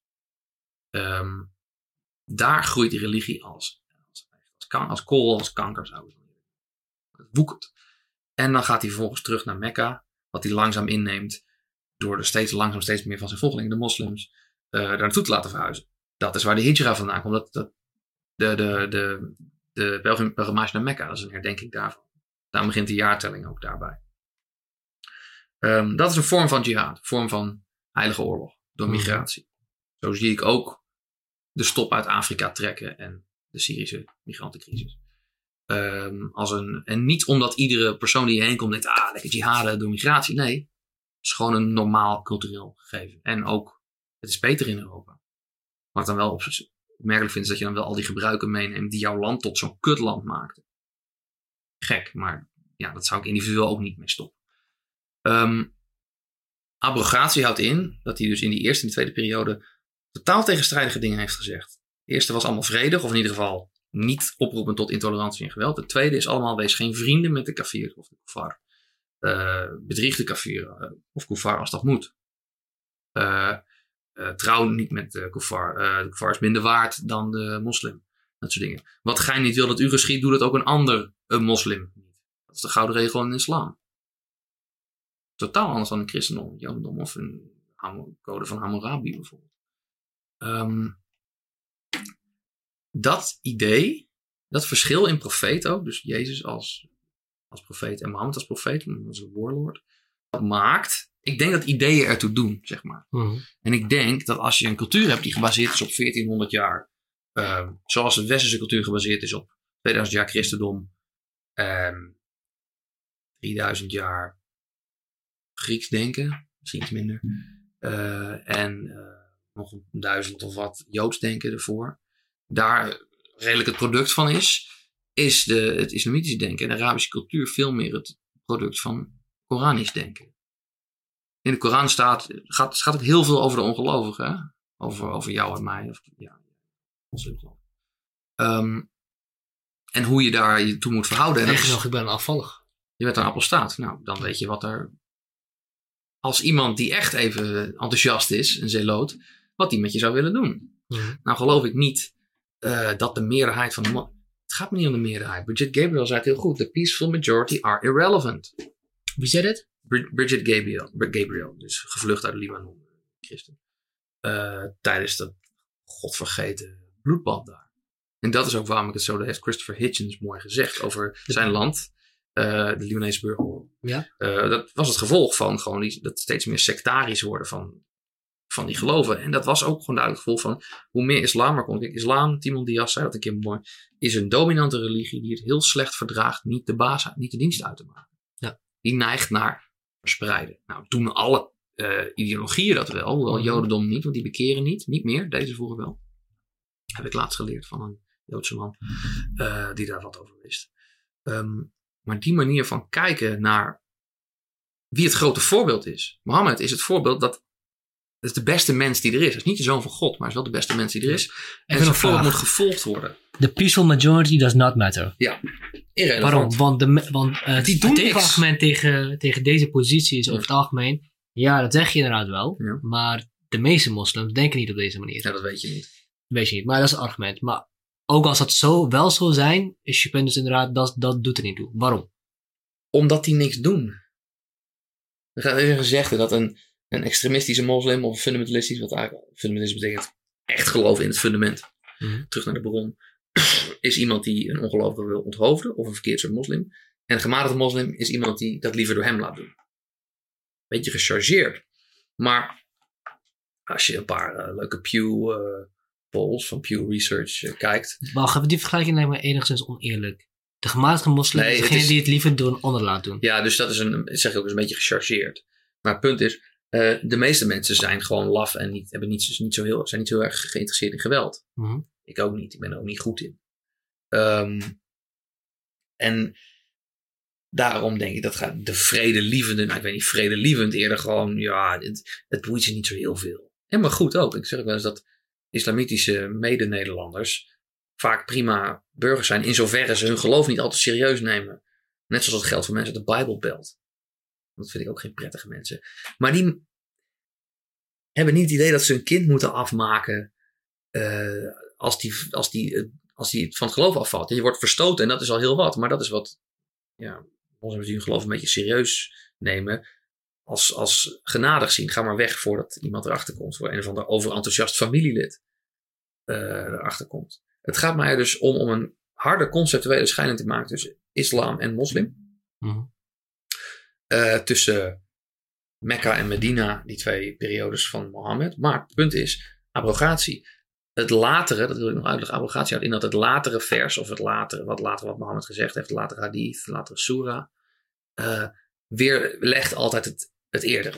Mhm. En laat het nou toevallig zijn dat alle vrede liefde, er is geen dwang in religie, eerst werden gezegd. En alle bevechte gelovigen waar je maar vindt, hak hun vingers en hoofden af, eh, komen later. Dat is doorslaggevend. Weet iedere islamitische theoloog.